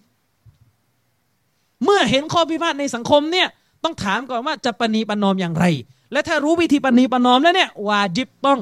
สร้างกระบวนการที่เรียกว่าปณีประนอมข้อพิพาทอัลลอฮ์ได้กล่าวไว้ในอัลกุรอานซูเราะห์อัลฟาลอายะห์แรกเลยนะครับอัลลอฮ์ทรงดำรัสไว้นะครับว่าฟัตตะกุลลอฮะพวกเจ้าทั้งหลายจงยำเกรงต่ออัลลอฮ์ซุบฮานะฮูวะตะอาลาจงยำเกรงต่ออัลลอฮ์วะอัศลิฮูซาตะบัยนิกุมและก็จงประนีประนอมปรับปรุงความสัมพันธ์ที่เป็นข้อพิพาทระหว่างพวกเจ้าอัลลอฮ์สั่งให้สังคมมุสลิมเนี่ยประนีประนอมกันในการอธิบายองค์การนี้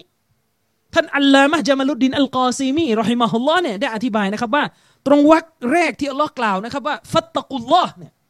ฟัตตะกุลลอฮ์ที่บอกว่าพวกเจ้าจงยำเกรงในที่นี้หมายถึงฟิลอิคติลาฟวัตตะคอซุมเจาะจงการอธิบายนี่เจาะจงเลยพวกเจ้าจงยำเกรงในเรื่องความแตกแยกและการพิพาทโต้เถียงกันจงยำเกรงกันวะกูนูมุตตะฮิดีนะมุตะอาคีนะฟิลลาห์และพวกเจ้าจงเป็นหนึ่งเดียวที่เป็นพี่น้องกันในหนทางของอัลลอฮ์ซุบฮานะฮูวะตะอาลาส่วนวรรคที่บอกว่าวะอัศลิฮูซาตะบัยนิกุมพวกเจ้าเนี่ยจงประนีประนอมรอมชอมกันระหว่างพวกเจ้าหมายถึงอะห์วาละบัยนิกุมนะครับ หมายถึงว่าพวกเจ้าเนี่ยจงปณีประนอมรอมชอมสภาพต่างๆที่มันอยู่ท่ามกลางพวกเจ้านะครับฮัตตาตะกูนะอะฮวาละอุลฟะตินวะมะฮับบะตินวัตติฟากินจนกระทั่งว่าสภาพที่พวกเจ้ามีกันซึ่งกันและกันเนี่ยมันกลายมาเป็นสภาพต่างๆที่เต็มไปด้วยการเชื่อมโยงรักใคร่และก็เห็นพ้องกันนะครับฉะนั้นจากอายะห์เนี่ยอุลามะเขาเอาอายะห์นี้มาเป็นหลักฐานว่าไอ้การปณีประนอมรอมชอมเวลาเกิดความพิพาทกันเนี่ยมันคืออะไรครับมันคือฮุกมวาญิบทีนี้ความประเสริฐผลบุญของคนที่ทำหน้าที่ประนีประนอมมหาศาลนะครับอัลลอฮฺซุบฮานะฮูวะตะอาลาเนี่ยได้กล่าวไว้ในซูเราะห์อันนิสาอายะห์ที่114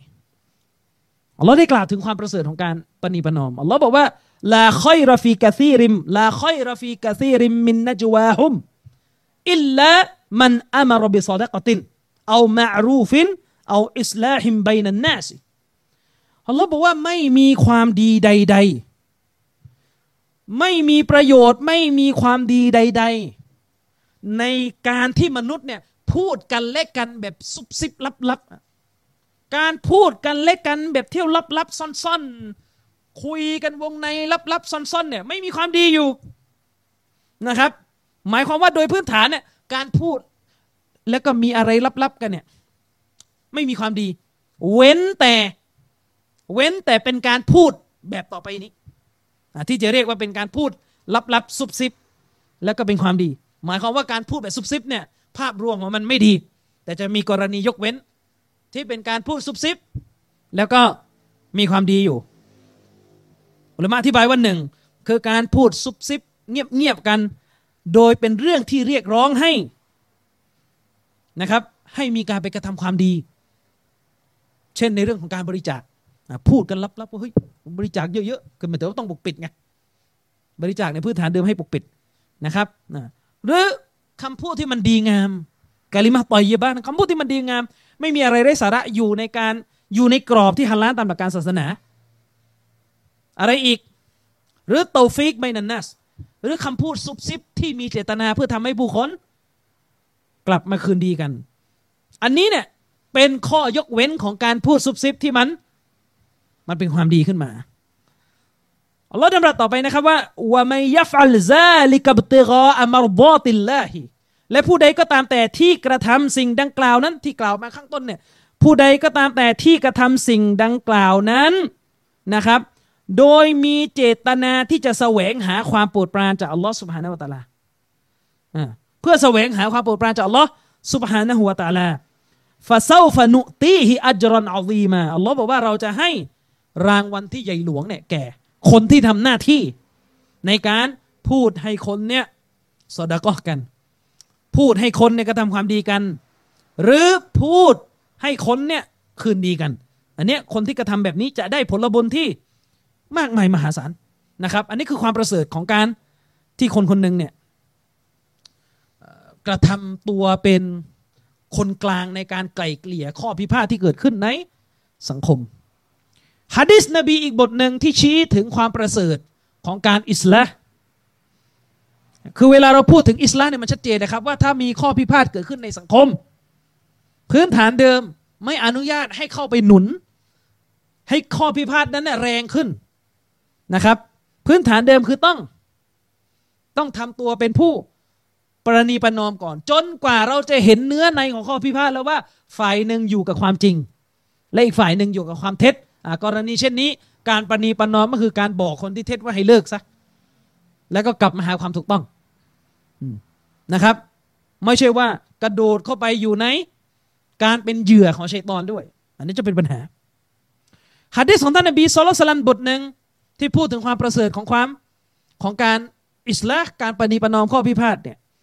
ก็คือท่านนบีศ็อลลัลลอฮุอะลัยฮิวะซัลลัมบอกว่ากุลลุซุลามะมินันนาซิอะลัยฮิศอดะกะตุนท่านนบีบอกว่าทุกข้อต่อของกระดูกที่นิ้วมือสุลามานี่ก็คือข้อต่อของกระดูกที่อยู่เนี่ยแถวนิ้วมือเนี่ยนะครับที่มาจากมนุษย์เนี่ยแน่นอนทุกข้อต่ออันนั้นเนี่ยจำเป็นที่จะต้องมีการมอบซอดะกอฮ์ออกไป จำเป็นที่จะต้องมีการมอบซอดะกอฮ์ออกไปนะครับสำนวนนี้หมายถึงอะไรนะครับอุลามะได้อธิบายว่าคำพูดของท่านนบีศ็อลลัลลอฮุอะลัยฮิวะซัลลัมบทนี้เนี่ยหมายถึงว่าท่านนบีศ็อลลัลลอฮุอะลัยฮิวะซัลลัมเนี่ยกำลังจะบอกนะครับว่าสิ่งที่เป็นพันธะเหนือข้อต่อกระดูกข้อต่อเนี่ยของกระดูกที่นิ้วมือมนุษย์เนี่ยของมนุษย์ทุกๆคนเนี่ยสิ่งที่เป็นภาระเหนืออวัยวะส่วนนี้ก็คือการซอดะกอฮ์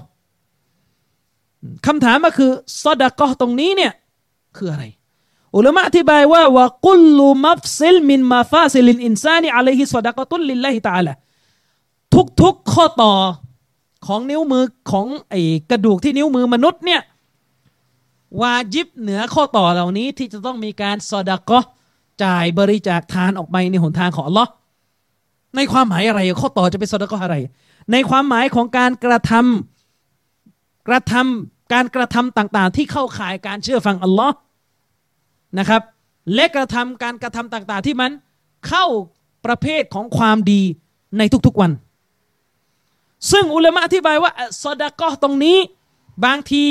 ก็มาในรูปของการเคลื่อนไหวนิ้วมือที่อยู่ในหนทางของการเชื่อฟังอัลเลาะห์คุณกดแชร์บทความศาสนาใน Facebook น่ะเป็นซอดะกอฮ์ของข้อต่อมือข้อต่อกระดูกนิ้วหรือการใช้นิ้วส่วนนี้เนี่ยจริงๆมันก็หมายถึงว่าทั้งร่างกายแหละคือการใช้นิ้วส่วนนี้เนี่ยสารวนอยู่กับการทำอิบาดะห์เนี่ยการนับซุบฮานัลลอฮ์เพราะเนี่ยเพราะอะไรครับอุลามะอธิบายว่าเพราะการที่อัลลอฮ์ซุบฮานะฮูวะตะอาลาเนี่ยเอากระดูกเนี่ยมาต่อกันในส่วนข้อต่อต่างๆจนกระทั่งกลายเป็นเรือนร่างโครงกระดูกที่ใหญ่ในร่างกายของเราเนี่ยทั้งหมดนี้เป็นความโปรดปรานที่อัลลอฮ์ประทานให้แก่มนุษย์ฉะนั้นเมื่อมันเป็นความโปรดปรานที่อัลลอฮ์ประทานให้แก่มนุษย์เนี่ยมนุษย์จึงจำต้องขอบคุณต่อความโปรดปรานนี้ของอัลลอฮ์ซุบฮานะฮูวะตะอาลาด้วยการที่มนุษย์จะต้องทำให้สิ่งเหล่านี้เนี่ยมีการจ่ายซอดะกอฮ์ออกไป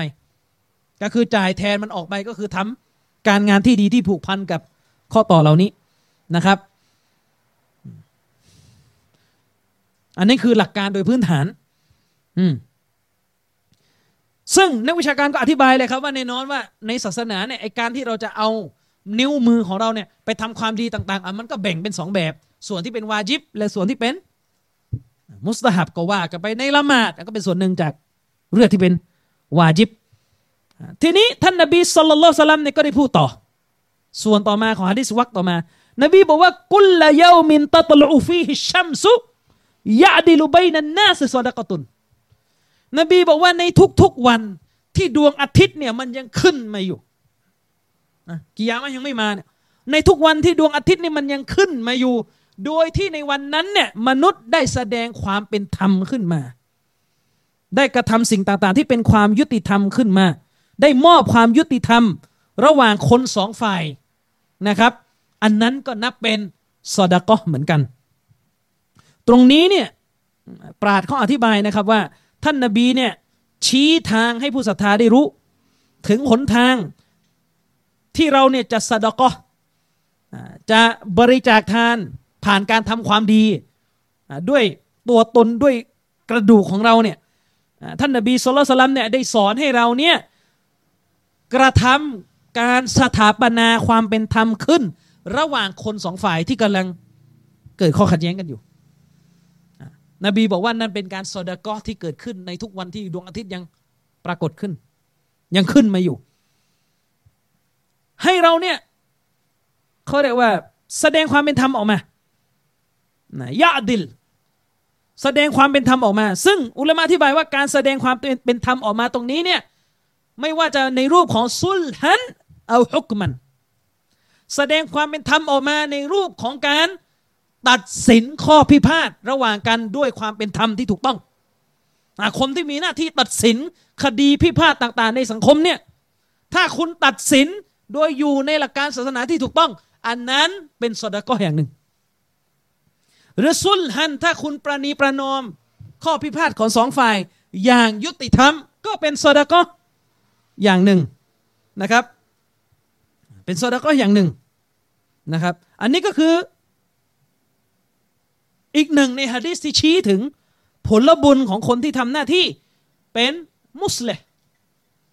คนที่เข้าไปปรับปรุงความสัมพันธ์ของผู้คนที่กำลังเกิดข้อพิพาทกันนะครับถึงขนาดที่ว่าท่านนบีนี่ได้แนะนำวิธีการอันหนึ่งคือได้เปิดทางให้ทำเรียกว่าเปิดทางให้ทำท่านนบีบอกว่าละท่านนบีศ็อลลัลลอฮุอะลัยฮิวะซัลลัมบอกว่าลัมยักซิบมันนะมาบัยนัสนัยนี่ลายักซิบมันนะมาบัยนัสนัยนี่ลิยุสลิฮะท่านนบีศ็อลลัลลอฮุอะลัยฮิวะซัลลัมตรงเนี้ยท่านนบีบอกว่าศาสนาเนี่ยจะไม่พิจารณาว่าการโกหกเพื่อให้คนคืนดีกัน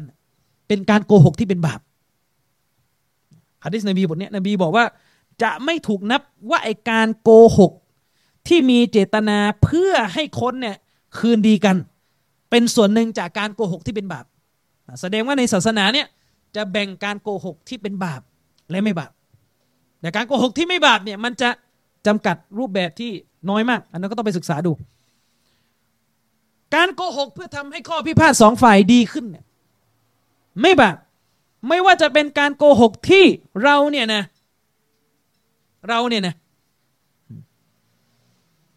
สร้างประโยคคำพูดตัวหนึ่งขึ้นมาโดยที่ฝ่ายหนึ่งไม่ได้พูดเลยก็คือใส่เข้ามาเพื่อให้เขาเกิดการรอมชอมกันหรือเราเนี่ยตับดีลุกะลามไซเยะก็คือฝ่ายหนึ่งเนี่ยพูดถึงอีกฝ่ายหนึ่งด้วยสำนวนที่เลวร้ายนะครับศาสนาเนี่ยอนุญาตให้เราเนี่ยไปเปลี่ยนคำพูดที่เลวร้ายให้มีความหมายบวกเพื่อจะไม่ทำให้ข้อพิพาทนั้นมันแรงขึ้นนะครับ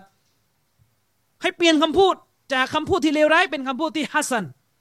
คำพูดที่ดีนะครับอันเนี้ยนบีศ็อลลัลลอฮุอะลัยฮิวะซัลลัมบอกว่าไม่ถือว่าเป็นบาปไม่ถือว่าเป็นการโกหกที่เป็นบาปอีกหะดีษบทหนึ่งท่านนบีศ็อลลัลลอฮุอะลัยฮิวะซัลลัมบอกว่าไลซะบิลกาซิบมันอัศลฮะบัยนันนาสฟะกาละค็อยรอนเอานะมาค็อยรอนนบีบอกว่าไม่ถือว่าคนๆหนึ่งเป็นคนที่โกหกคือใครครับคนที่ไปไกล่เกลี่ยข้อพิพาทระหว่างมนุษย์โดยเขาเนี่ยได้พูดคำพูดที่ดีนะอันมาจากตัวเขาเองเขาแต่งประโยคดีนั้นขึ้นมาหรือเขาเนี่ยถ่ายทอดคำพูดที่ดีมาจากอีกฝ่ายหนึ่งจริงๆที่เป็นหนึ่งในฝ่ายที่กำลังเกิดข้อพิพาทกันอยู่โดยถ่ายทอดมาเพื่อที่จะทำให้สถานการณ์มันดีขึ้นนบีบอกว่าทั้งหมดทั้งหลายเนี่ยไม่เข้าการโกหกนะครับ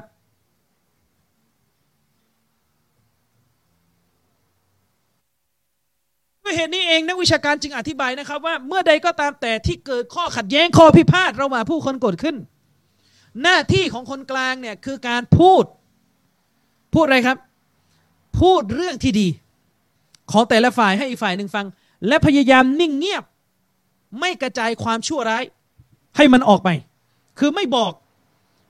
นะครับว่าฝ่ายนี้ชั่วอย่างนี้จะไม่บอกนะครับจนอย่างที่เรารู้กันเลยครับว่าอุลามะกลุ่มนึงเนี่ยอนุญาตให้มีการโกหกโดยมีเจตนาที่จะทำให้ข้อพิพาทสองฝ่ายเนี่ยมันดีขึ้นอย่างไรก็ตามแต่นักวิชาการบางท่านเนี่ยเขาบอกว่าที่ปลอดภัยที่สุดเนี่ยให้เลี่ยงการโกหกไว้ก่อนตราบเท่าที่ยังใช้เรื่องของเตารียะห์หรือเตารียะห์นี่คืออะไรคือการพูดเลี่ยงบาลีอ่ะให้เขาเข้าใจไปเองในความหมายที่ดีอ่ะเพื่อทำให้การพิพาทกันเนี่ยจบสิ้นลงไม่จำเป็นต้องใช้การโกหกโดยตรงเลี่ยงบาลีมีบางคนบอกว่าไม่ต้องไปใช้คำว่าเลี่ยงบาลีเลยเขาบอกให้ใช้คำว่าเลี่ยงอาหรับมีคนบอกว่าให้ใช้คำว่าเลี่ยงอาหรับเพราะว่ามุสลิมไม่ได้ใช้บาลีกันเลี่ยงบาลีมันเป็นเลี่ยงอาหรับเวลาพูดมันจะรู้เรื่องเวลาเลี่ยงอาหรับนะครับมันก็จะมีอันนี้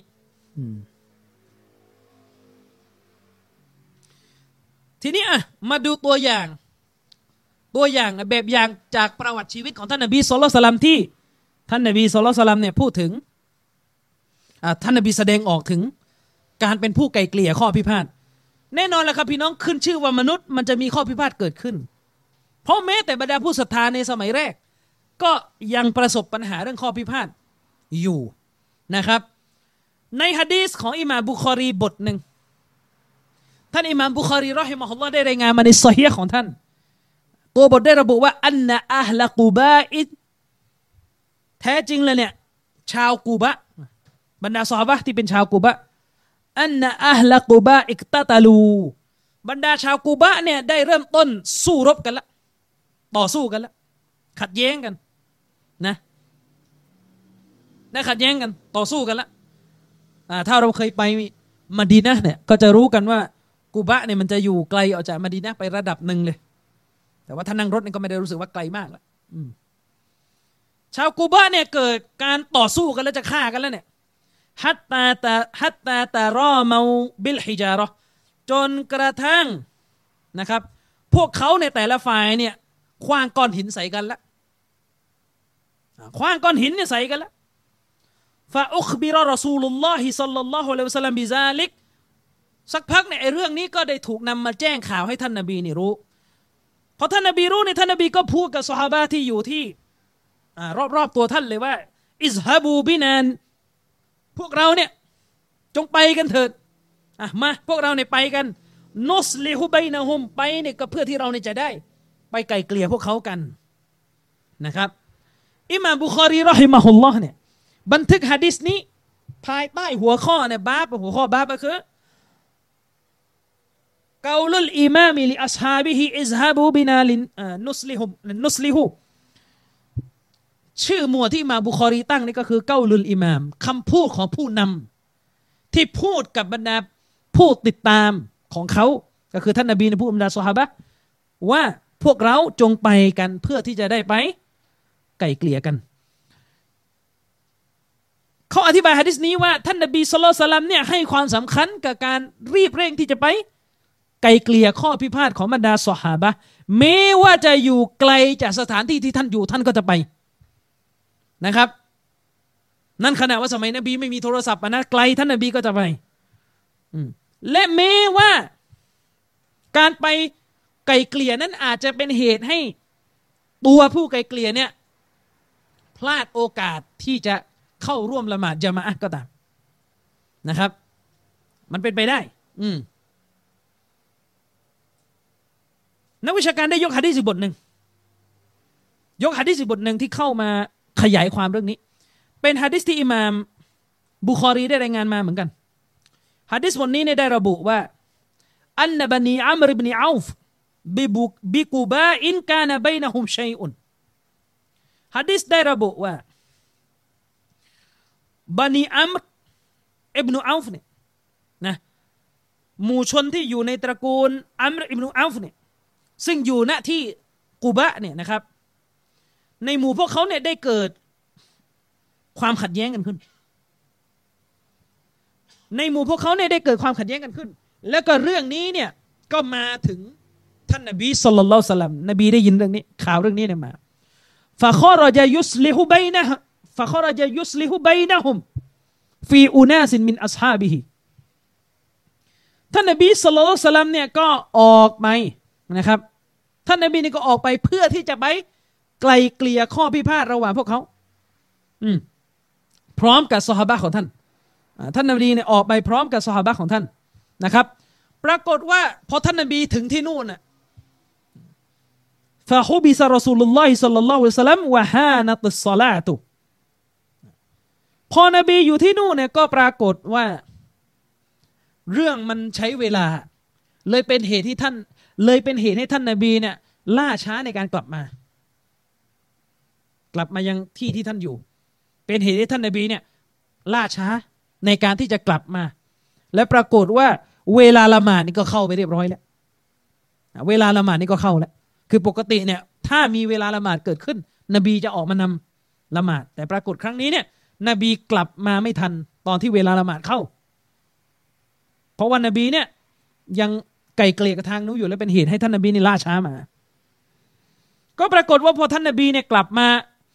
แล้วพอท่านนบีเนี่ยยังไม่กลับมาแล้วเวลาละหมาดเนี่ยมันเข้าแล้วหะดีษก็ระบุนะครับว่าฟะจาอะบิลาลุนอิลาอบีบักรินรอฎิยัลลอฮุอันฮุมาท่านบิลาลซึ่งเป็นมุอัซซินก็ได้มาหาท่านอบูบักร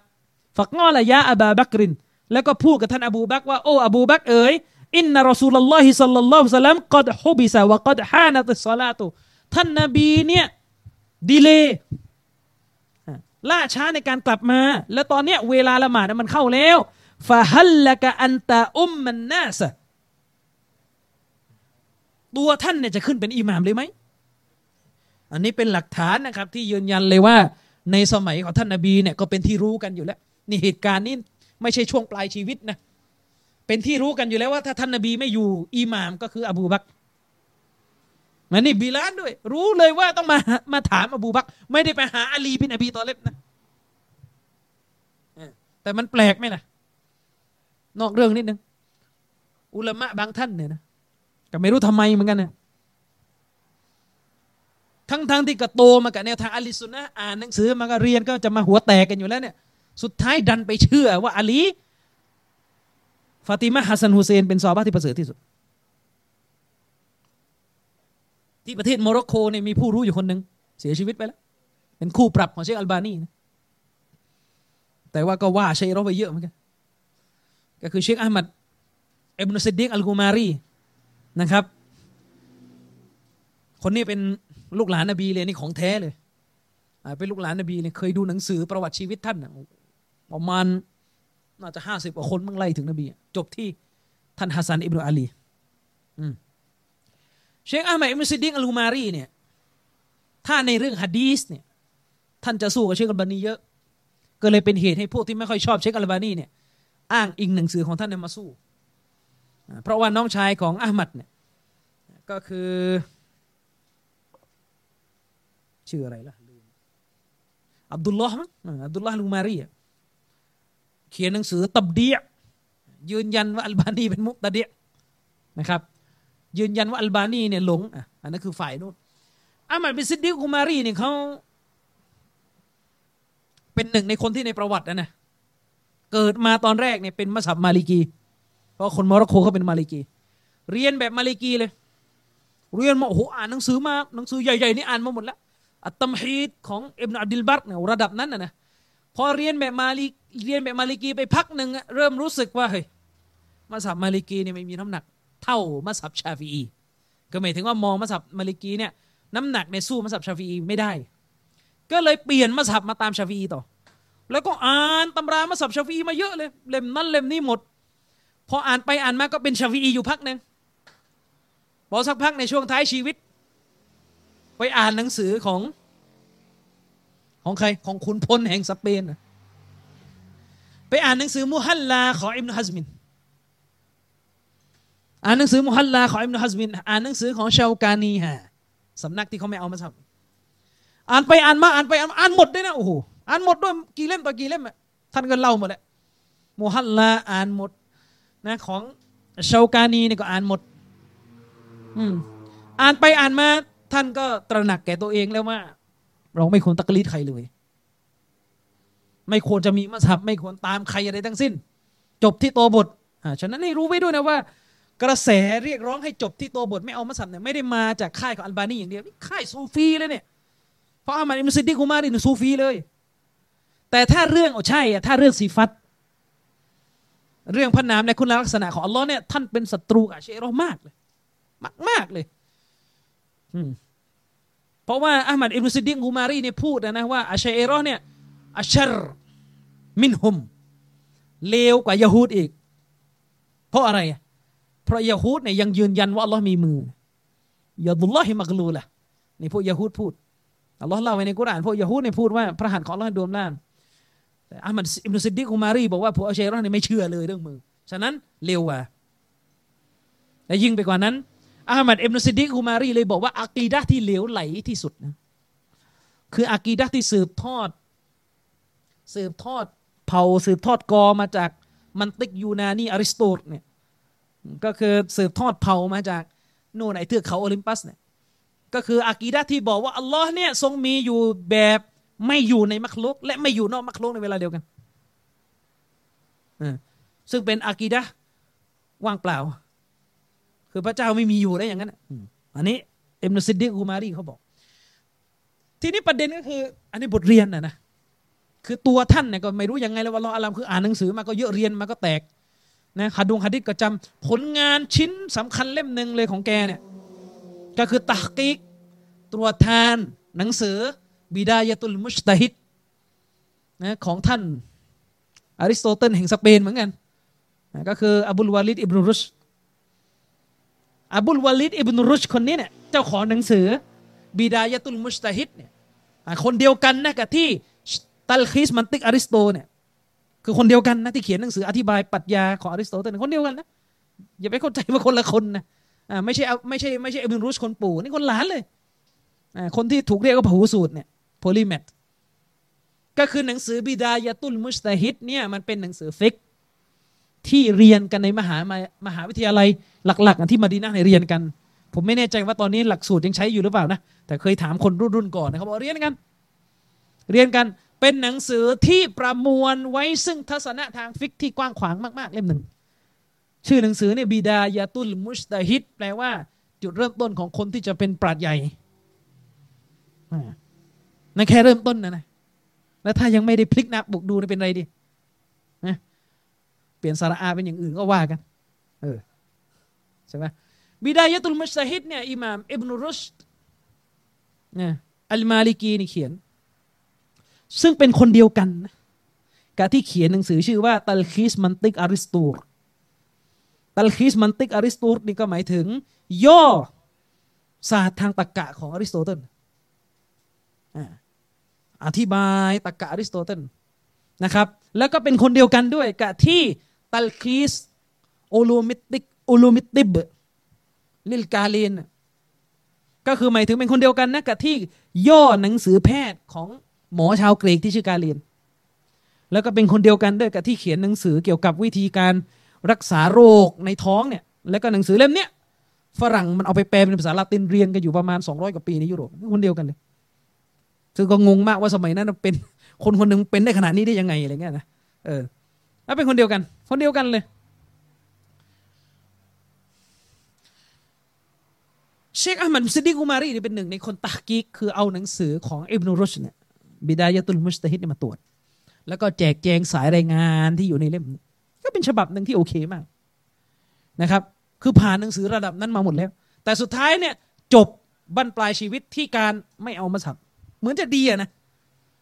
จบที่ไม่เอามัซฮับก็คืออ่านหนังสือมุฮัลลาของอิบนุฮัซมินไงก็ไม่ยึดติดใครทั้งสิ้นดูตัวบทแต่ปรากฏว่าพอจบชีวิตทั้งชีวิตเนี่ยกลายเป็นผสมมั่วหมดเลยมีวิทยานิพนธ์ปริญญาเอกที่ศึกษาอากีดะห์ของอะห์มัด ซิดดีก อุมารีเนี่ยสรุปแล้วเนี่ยผสมงงหมดเลยเพราะความไม่เอาใครเลยคือไม่ตามใครเลยคืออิสระ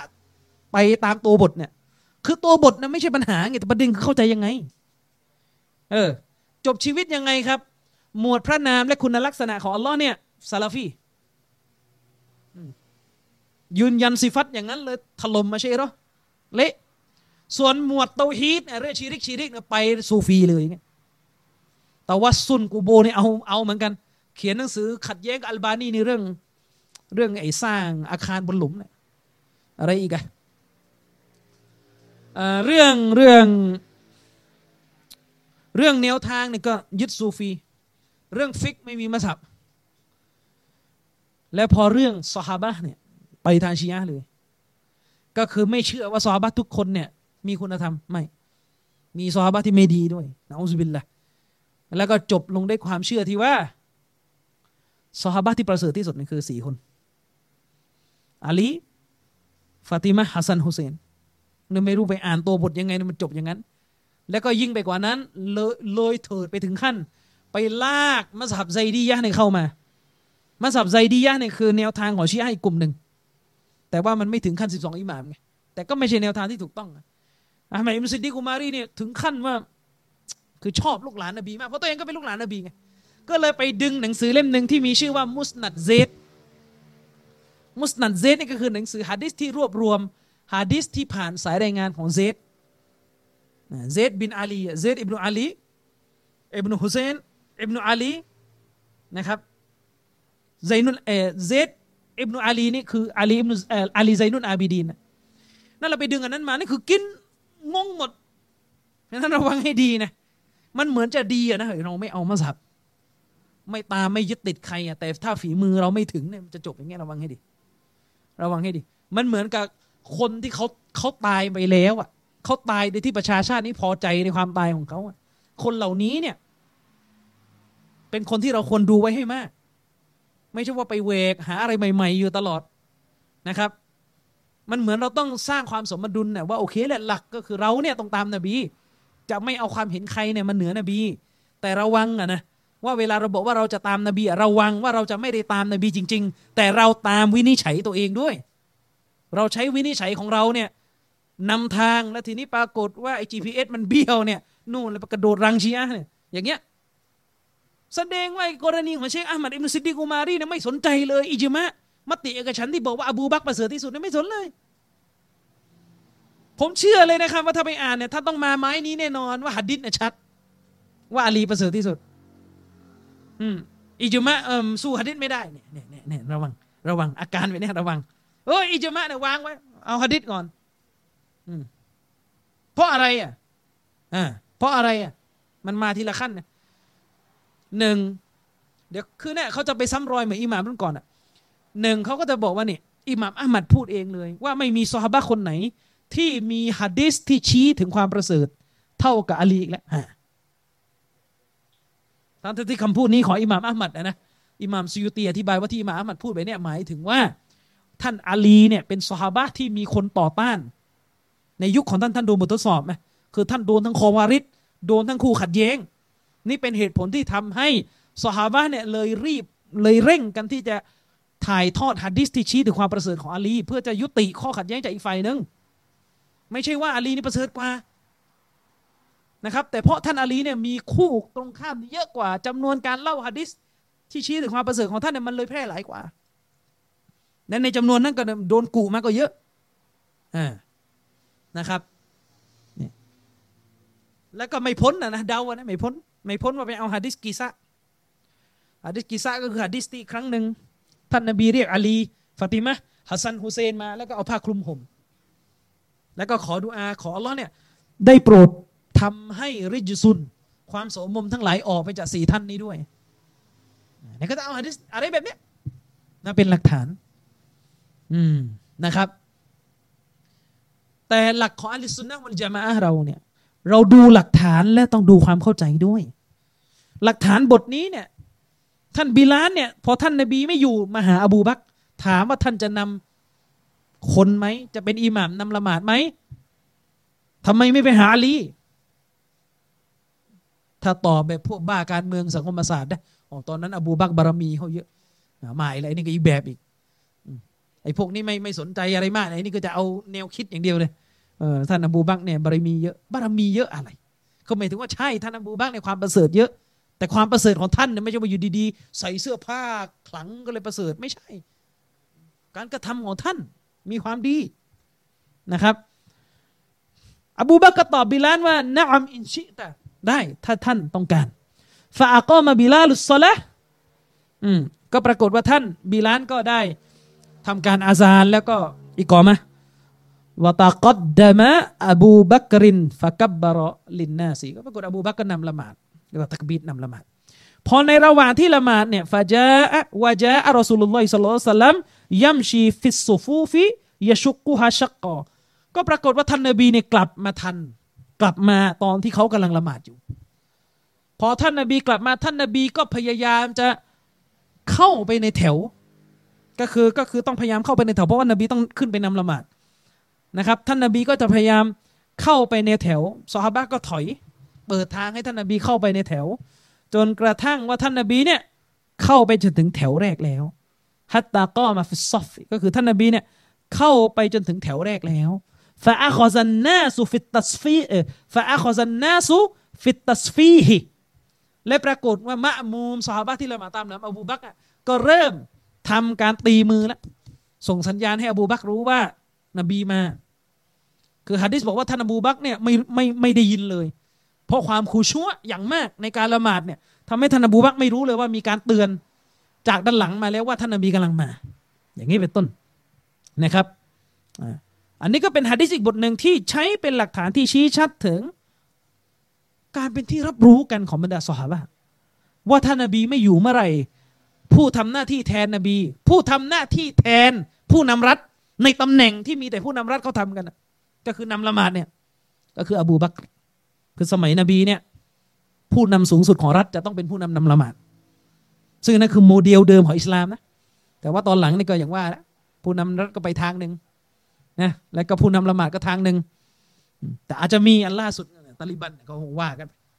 มีผู้นำรัฐนำละหมาดก็ว่าก็ไม่ได้ว่าอะไรนะครับอันนี้ก็เป็นหะดีษบทหนึ่งที่ชี้ถึงความสำคัญของการปณีประนอมไกล่เกลี่ยนะครับท่านนบีให้ความสำคัญในเรื่องนี้มากนะครับอ่ะทีนี้มาดูรูปแบบต่ออันนี้เราพูดถึงความสำคัญและแบบอย่างของการไกล่เกลี่ยที่มาจากซุนนะห์ของท่านนบีศ็อลลัลลอฮุอะลัยฮิวะซัลลัมทีนี้มาดูรูปแบบอุลามะเนี่ยได้กล่าวไว้นะครับว่าการไกล่เกลี่ยที่มีผลบุญใหญ่ที่สุดก็คือการไกล่เกลี่ยในเรื่องของสงครามและการฆ่ากันแล้วในยามที่สังคมมุสลิมเนี่ยเกิดข้อพิพาทจนเป็นศึกสงครามขึ้นผู้ที่ทำหน้าที่ไกล่เกลี่ยให้สงครามยุติลงถือว่าเป็นคนที่ได้รับผลบุญมหาศาลอัลลอฮ์สั่งเรื่องนี้ไว้ในอัลกุรอานว่าอินตออิฟะตานิมินัลมุมินีนะว่าอินตออิฟะตานิมินัลมุมินีนะอิกตะตะลูนะครับว่าอินตออิฟะตานิมินัลมุมินีนะอิกตะตะลูฟะอัศลิฮูบัยนะฮุมาอัลลอฮ์บอกว่าและหากผู้ศรัทธาสองฝ่ายเนี่ยฆ่ากันแล้วพวกเจ้าทั้งหลายก็จงไกล่เกลี่ยระหว่างพวกเขาอันนี้คือเริ่มแรกต้องหาทางไกล่เกลี่ยก่อนจนกระทั่งเราเห็นว่าฝ่ายหนึ่งอยู่ในฝ่ายที่ละเมิดอีกฝ่ายหนึ่งไม่ได้ละเมิดอันนี้ก็ต้องสู้เพื่อทำให้ฝ่ายที่ละเมิดต้องปราบฝ่ายที่ละเมิดเนี่ยให้ยุติการละเมิดฉะนั้นในอิสลามเราเนี่ยไม่ใช่ไกลเกลี่ยอย่างเดียวก็ต้องดูด้วยว่ามันมีการละเมิดอะไรหรือเปล่าเพียงแต่ว่าในกรณีนี้เราได้แบบอย่างจากท่านฮัสซันอิบนุอาลีก็คือหลานของท่านนบีศ็อลลัลลอฮุอะลัยฮิวะซัลลัมเนี่ยท่านฮัสซันรอฎิยัลลอฮุอันฮุคือเป็นที่รู้กันว่าในสมัยของท่านอาลีกับท่านมูอาวิยะห์เนี่ยมันเกิดข้อพิพาทเกิดเป็นสงครามกันระหว่างซอฮาบะห์2ฝ่ายและในอะกีดะห์ของอะห์ซุนนะฮ์วัลญะมาอะห์เราเนี่ยตามหลักฐานเลยนะก็คือท่านอาลีเนี่ยเป็นฝ่ายที่อยู่บนความถูกต้องมากกว่าสาเหตุสำคัญเลยครับในนี้สำคัญมากๆสาเหตุสำคัญเพราะท่านอาลีเนี่ยอยู่ในฐานะผู้นำรัฐและท่านมูอาวิยะห์เนี่ยอยู่ในฐานะพลเรือนทีนี้พอขัดแย้งกับผู้นำรัฐเนี่ยแน่นอนมันจะตกหลักตรงที่เป็นบุกอดหะดีษนบีเนี่ยในซอฮีห์บุคอรีเนี่ยก็พูดชัดเจนนะว่าท่านนบีนี่พูดกับอัมมาร์บินยาซิรท่านอัมมาร์บินยาซิรนี่เป็นซอฮาบะห์รอฎิยัลลอฮุอันฮุเป็นซอฮาบะห์และในสงครามครั้งนี้ท่านอัมมาร์บินยาซิรก็อยู่ฝั่งของท่านอาลีอยู่ฝั่งกองทัพของท่านอาลี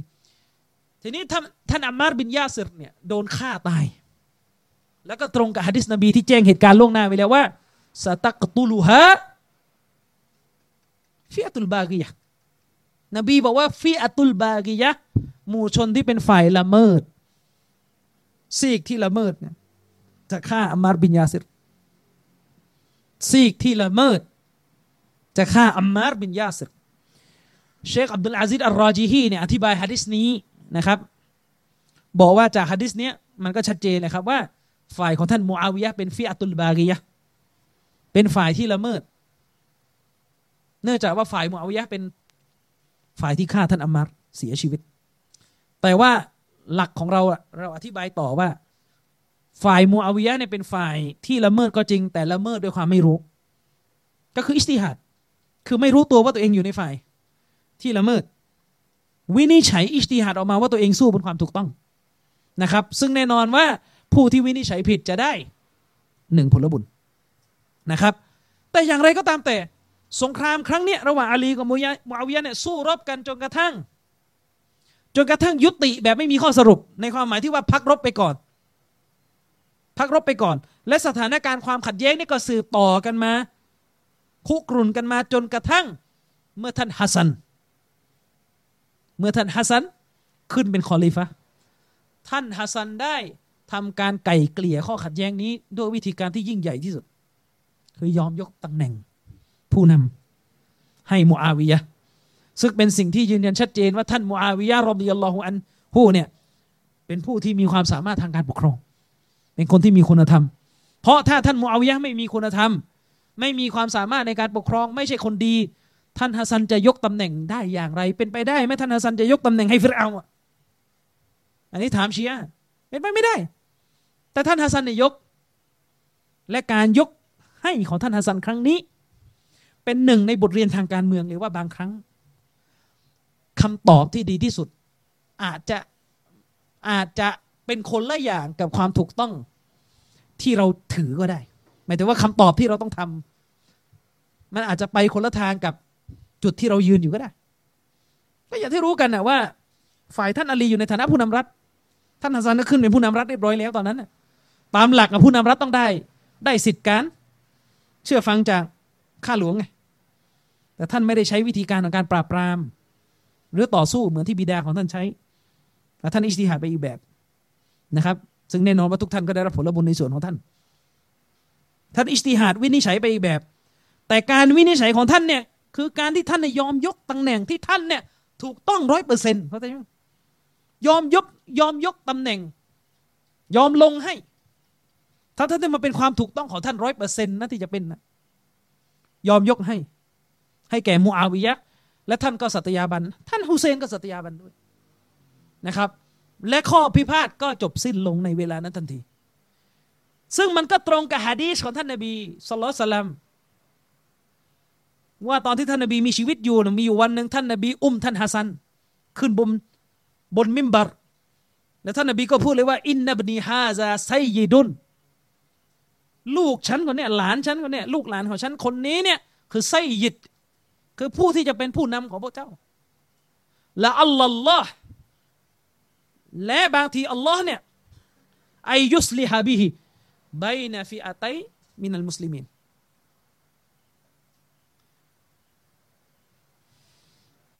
นบีบอกว่าและบางทีนั้นในวันข้างหน้า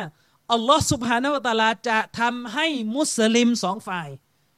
ได้รับการไกล่เกลี่ยกลับมารักกันด้วยกับหลานชั้นคนนี้เป็นสาเหตุซึ่งก็คือการที่ท่านฮัสซันอิบนุอาลียกตำแหน่งคอลิฟะให้แก่ท่านมูอาวิยะห์และข้อพิพาทนั้นก็จบลงสปิริตการที่ท่านฮัสซันเสียสละถึงขนาดนี้นี่เป็นเหตุผลที่อะห์ลุสซุนนะห์เราจึงได้ระบุว่าอัลลอฮ์จะตอบแทนการเสียสละครั้งนี้โดยการทำให้อิหม่ามมะฮดีเป็นเชื้อสายของท่านฮัสซันฉะนั้นในอะกีดะห์เราจะไม่เหมือนชีอะห์เนี่ยอิหม่ามมะฮดีของเขาจะเป็นฮุไซนีลูกหลานของฮุเซนแต่ของพวกเราเนี่ยอิหม่ามมะฮดีเนี่ยต้องเป็นฮัสซันและนี่คือผลตอบแทนที่ให้ต่อท่านฮัสซันที่ได้เสียสละตำแหน่งผู้นำที่ท่านมีฉะนั้นอัลลอฮ์จึงให้ผู้นำที่ยิ่งใหญ่ที่สุดที่จะสถาปนาความยุติธรรมให้แก่อิหม่ามมะฮดีซึ่งเป็นลูกหลานของท่านฮัสซันนั้นหมายความว่าลูกหลานนบีจะมีอยู่ถึงกิยามะห์จะเป็นใครอะไรยังไงก็ว่ากันไปเถอะอีกเรื่องหนึ่งนะครับฉะนั้นในหลักการศาสนาเนี่ยคนที่แสดงตัวเป็นผู้ไกล่เกลี่ยข้อพิพาทที่ถึงขั้นฆ่ากันแล้วอันนี้เขาจะมีผลบุญมหาศาลเลยนะครับบุคคลที่สองที่ศาสนาเนี่ยชื่นชมคนเหล่านี้ในอัลกุรอานในสุราะห์อัตเตาบะห์อายะห์ที่60เนี่ยอัลลอฮ์พูดถึงคนที่มีสิทธิ์ในการรับซะกาตและหนึ่งในนั้นที่อัลลอฮ์กล่าวจาก8ประเภทเนี่ยก็คือวัลฆอริมีนก็คือหมายถึงคนที่มีภาระทางหนี้สินผู้ที่มีหนี้สินนะครับมีหนี้เกิดขึ้นซึ่งตรงนี้เนี่ยนักปราชญ์เขาอธิบายว่าคำว่าอัลฆอริมูนคนที่มีหนี้สินเนี่ยในที่นี้มี2ประเภทที่1ก็คือคนที่มีหนี้สินเพราะเขาเนี่ยไปไกล่เกลี่ยผู้คนมันมีในการศาสนาคนเนี่ยเขาขัดแย้งกัน2ฝ่ายแล้วคนนี้เนี่ยเสียสละด้วยการควักเงินของตัวเองเนี่ยให้ซีกหนึ่งเพื่อจะให้หยุดข้อพิพาทนะครับควักเงินของตัวเองเนี่ยให้ซีกหนึ่งเลยจะได้หยุดข้อพิพาทหรือควักให้2ฝ่ายเลยก็จะได้เลิกทะเลาะและสุดท้ายก็กลายเป็นภาระทางค่าใช้จ่ายของตัวเองเนี่ยติดหนี้ขึ้นมาบุคคลเช่นนี้เนี่ยเป็นบุคคลที่เชคซาดีอธิบายว่าเป็นบุคคลที่รับซะกาตได้ นะเป็นบุคคลที่รับซะกาตได้ฟะยุอตอเขาเนี่ยจะต้องได้รับซะกาตจะต้องเอาซะกาตไปให้เขาวะลากานะกอนียันแม้จะเป็นคนรวยเพราะประเด็นคือเขาจ่ายเงินเพื่อช่วยเหลือผู้คนอันนั้นจะสามารถรับซะกาตได้ส่วนอันที่2ก็คือคนที่ติดหนี้ตามที่เรารู้กันปกติหมายถึงคนที่ไปยืมเงินชาวบ้านเข้ามาแล้วก็เกิดปัญหาขึ้นติดหนี้ขึ้นมาค่าใช้จ่ายไม่พอนะครับอ่ะทีนี้มารยาทของคนไกลเกลี่ยต่อละมารยาทของคนไกลเกลี่ยในหลักการศาสนาเนี่ยเวลาพูดถึงการเป็นผู้ที่ทำหน้าที่ไกลเกลี่ยข้อพิพาทผู้คนเนี่ยบรรดาอุลามะเนี่ยเขาก็จะได้กล่าวถึงอาดับมารยาทของคนที่จะทำหน้าที่ไกลเกลี่ยข้อพิพาทประการแรกแน่นอนครับคนที่ไกลเกลี่ยข้อพิพาทเนี่ยจะต้องมีเจตนาว่าจะทำไปเพื่ออัลลอฮ์จะต้องมีเจตนาที่จะทำเพื่ออัลลอฮ์ได้ยกตัวอย่างเรื่องของการไกลเกลี่ยสามีภรรยาที่พิพาทกันอินยูรีดาอิสลาฮันอินยูรีดาอิสลาฮะนะครับถ้าหากว่าทั้งสองเนี่ยประสงค์ที่จะอิสลาห์ที่จะไกลเกลี่ยกันก็หมายความว่าถ้าหากว่าทั้งสองเนี่ยมีเจตนาที่บริสุทธิ์สามีภรรยาเนี่ยมีเจตนาที่บริสุทธิ์เพื่ออัลลอฮ์จริงๆที่จะกลับมาไกลเกลี่ยกันเช่นนั้นแล้วเนี่ยมันก็จะนำไปสู่ผลลัพธ์ที่ดีงามก็คือยูวัฟฟิกิลลาฮุบัยนะฮุมาอัลลอฮ์ก็จะนำพวกเขาสองฝ่ายเนี่ยกลับเข้ามาเป็นหนึ่งเดียวกันอีกนะครับฉะนั้นอันนี้คือข้อแรกเลยผู้ที่ทำหน้าที่ไกลเกลี่ยคนเนี่ยต้องมีเจตนาเพื่ออัลลอฮ์ไม่ได้เจตนาเพื่ออยากแสดงบทบาทหรือเจตนาเพื่อจะอะไรก็ตามแต่สองมีศาสตร์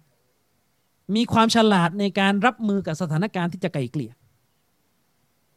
เขาเรียกว่ามีความฉลาดพอเป็นเกมในการที่จะทำให้ข้อพิพาทเนี่ยมันยุติลงไม่ใช่ว่าเอาคนซื่อมาเจอเกมไม่เป็นสักอย่าง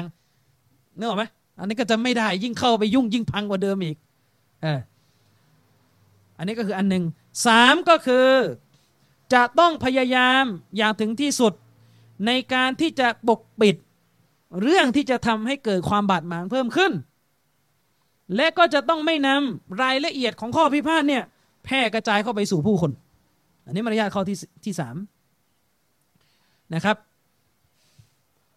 อันนี้มารยาทข้อที่3นะครับและมารยาทข้อที่4นะครับ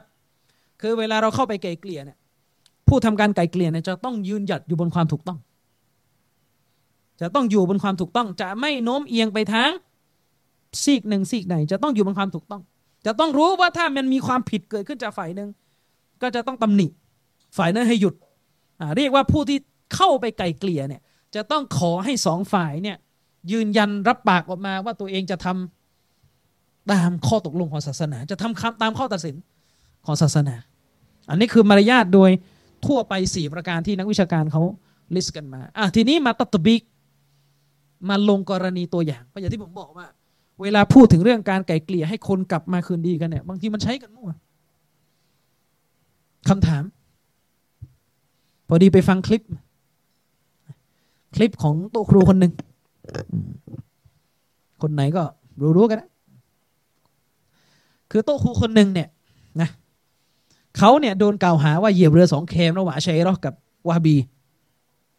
นึกออกไหมทีนี้เขาเนี่ยก็บอกว่าก็เรือ2ฝั่งเนี่ยมันก็เป็นเรือมุสลิมทั้งนั้นน่ะมันก็ต้องเหยียบกันทั้งคู่แหละเขาบอกว่าเขาเนี่ยทำหน้าที่เป็นคนกลางของสังคมมุสลิมในการไกล่เกลี่ยข้อพิพาทระหว่างวะฮาบีกับชัยรออันนี้เริ่มละปัญหาละทีนี้เนี่ยคือแน่นอนซาลาฟีหรือวะฮาบีกับชัยรอเนี่ยพิพาทกันแต่การพิพาทเนี้ยถ้าจะไกลเกลี่ยไกลเกลี่ยยังไงไม่ใช่ไกลเกลี่ยกันแบบปลูกสวนยางแล้วก็ผลไปไอ้นุ่งเอาไปกินแล้วไม่ใช่แบบนั้นจะไกลเกลี่ยยังไงเนี่ยอีกคนนึงบอกว่าอัลลอฮ์เนี่ยอยู่แบบปรัชญากรีกคืออยู่แบบไม่ในไม่นอก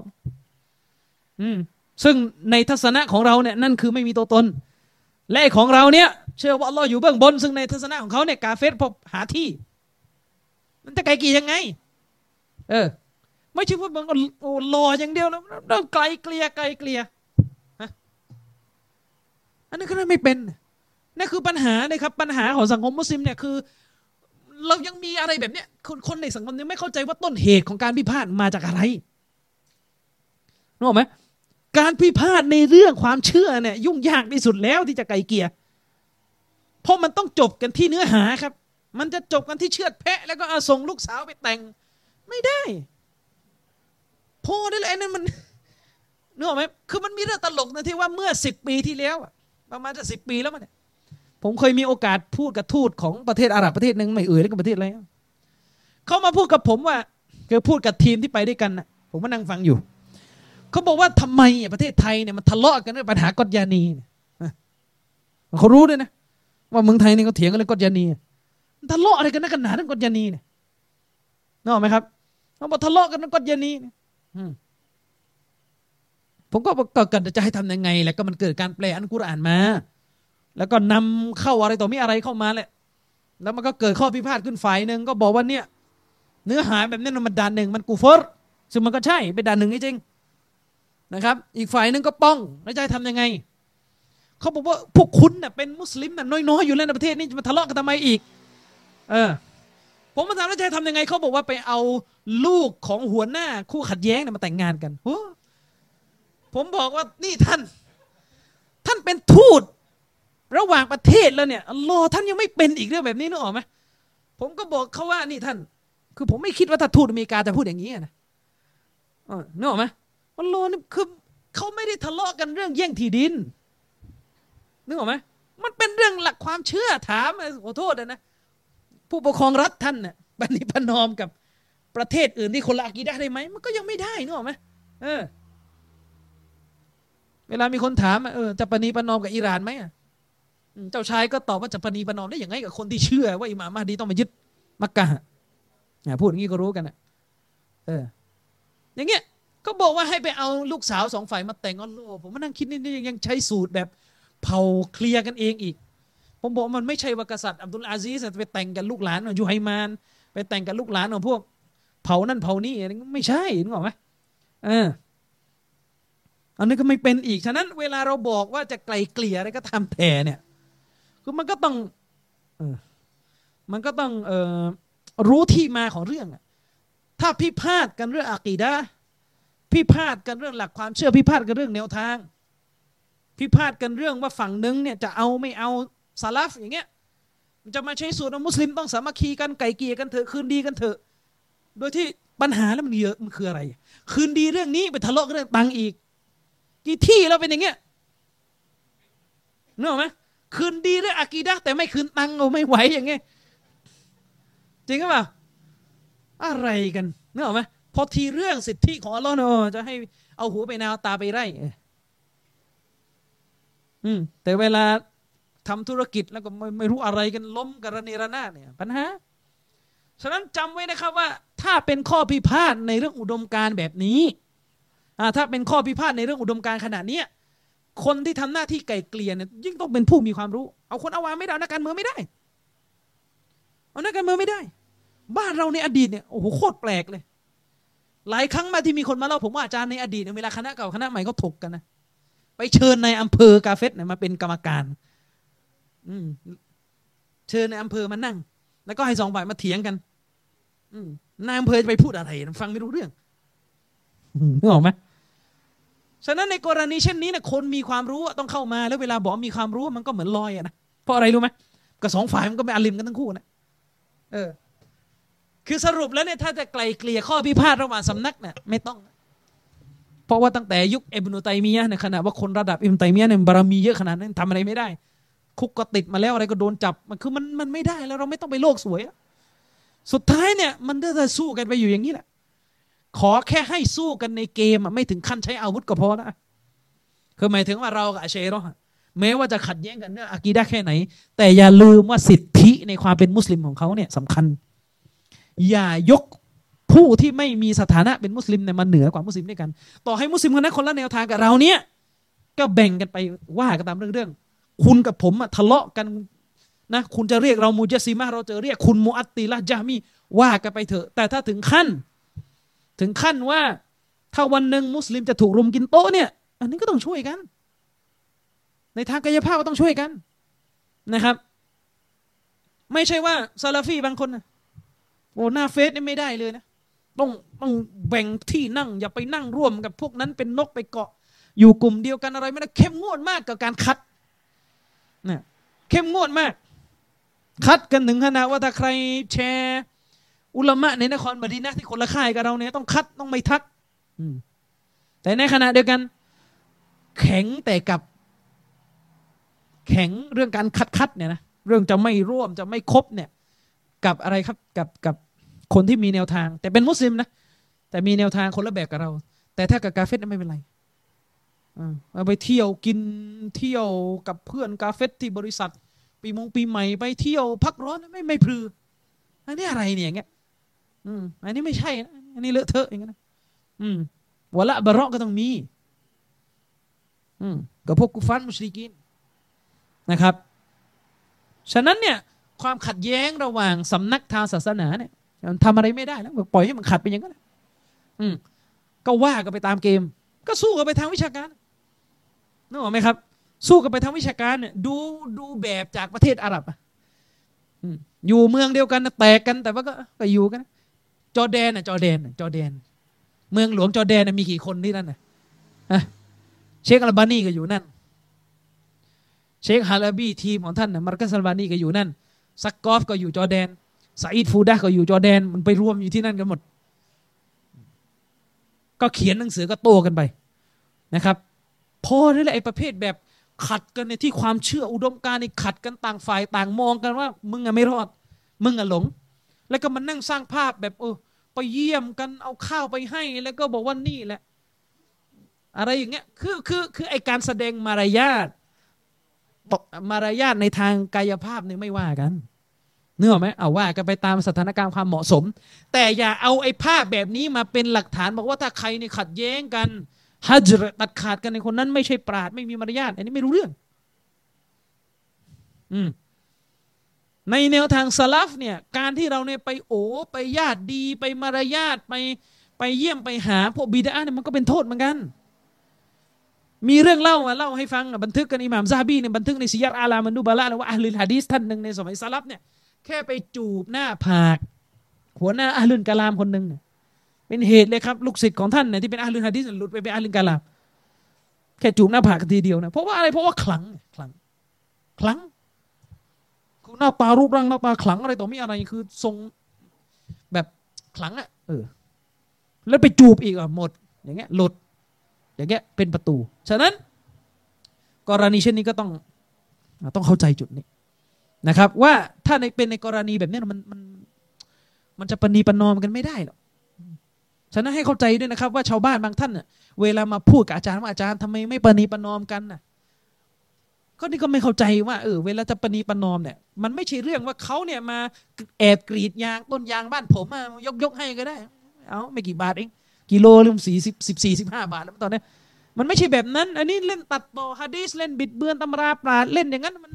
จะเป็นนอมยังไงนะคนต้องบอกสังคมก่อนว่าผมผิดไปแล้วค่อยว่ากันอย่างนี้เป็นต้นนะครับฉะนั้นว่าจำไว้นะครับว่าสัจธรรมเนี่ยต้องรักษาอย่าให้สัจธรรมเนี่ยหมดความสำคัญลงไปเพียงเพราะเขาหมกแพะที่เลี้ยงกันนะพอเลี้ยงเขาหมกแพะก็เท่านั้นแหละเริ่มกันเองนะไม่ใช่อย่าทำอย่างนั้นนะครับวันนี้ก็ได้แก่สมควรแก่เวลาแล้วนะครับก็ขอจบการอภิปรายเนื้อหาในวันนี้ไว้เพียงเท่านี้นะครับอินชาอัลเลาะห์เดือนหน้าเราก็จะกลับมาอภิปรายเนื้อหาของเรากันต่อนะครับบิลลาฮิตตอฟิกวัลฮิดายะฮ์อัสสลามุอะลัยกุมวะเราะห์มะตุลลอฮิวะบะเราะกาตุฮ์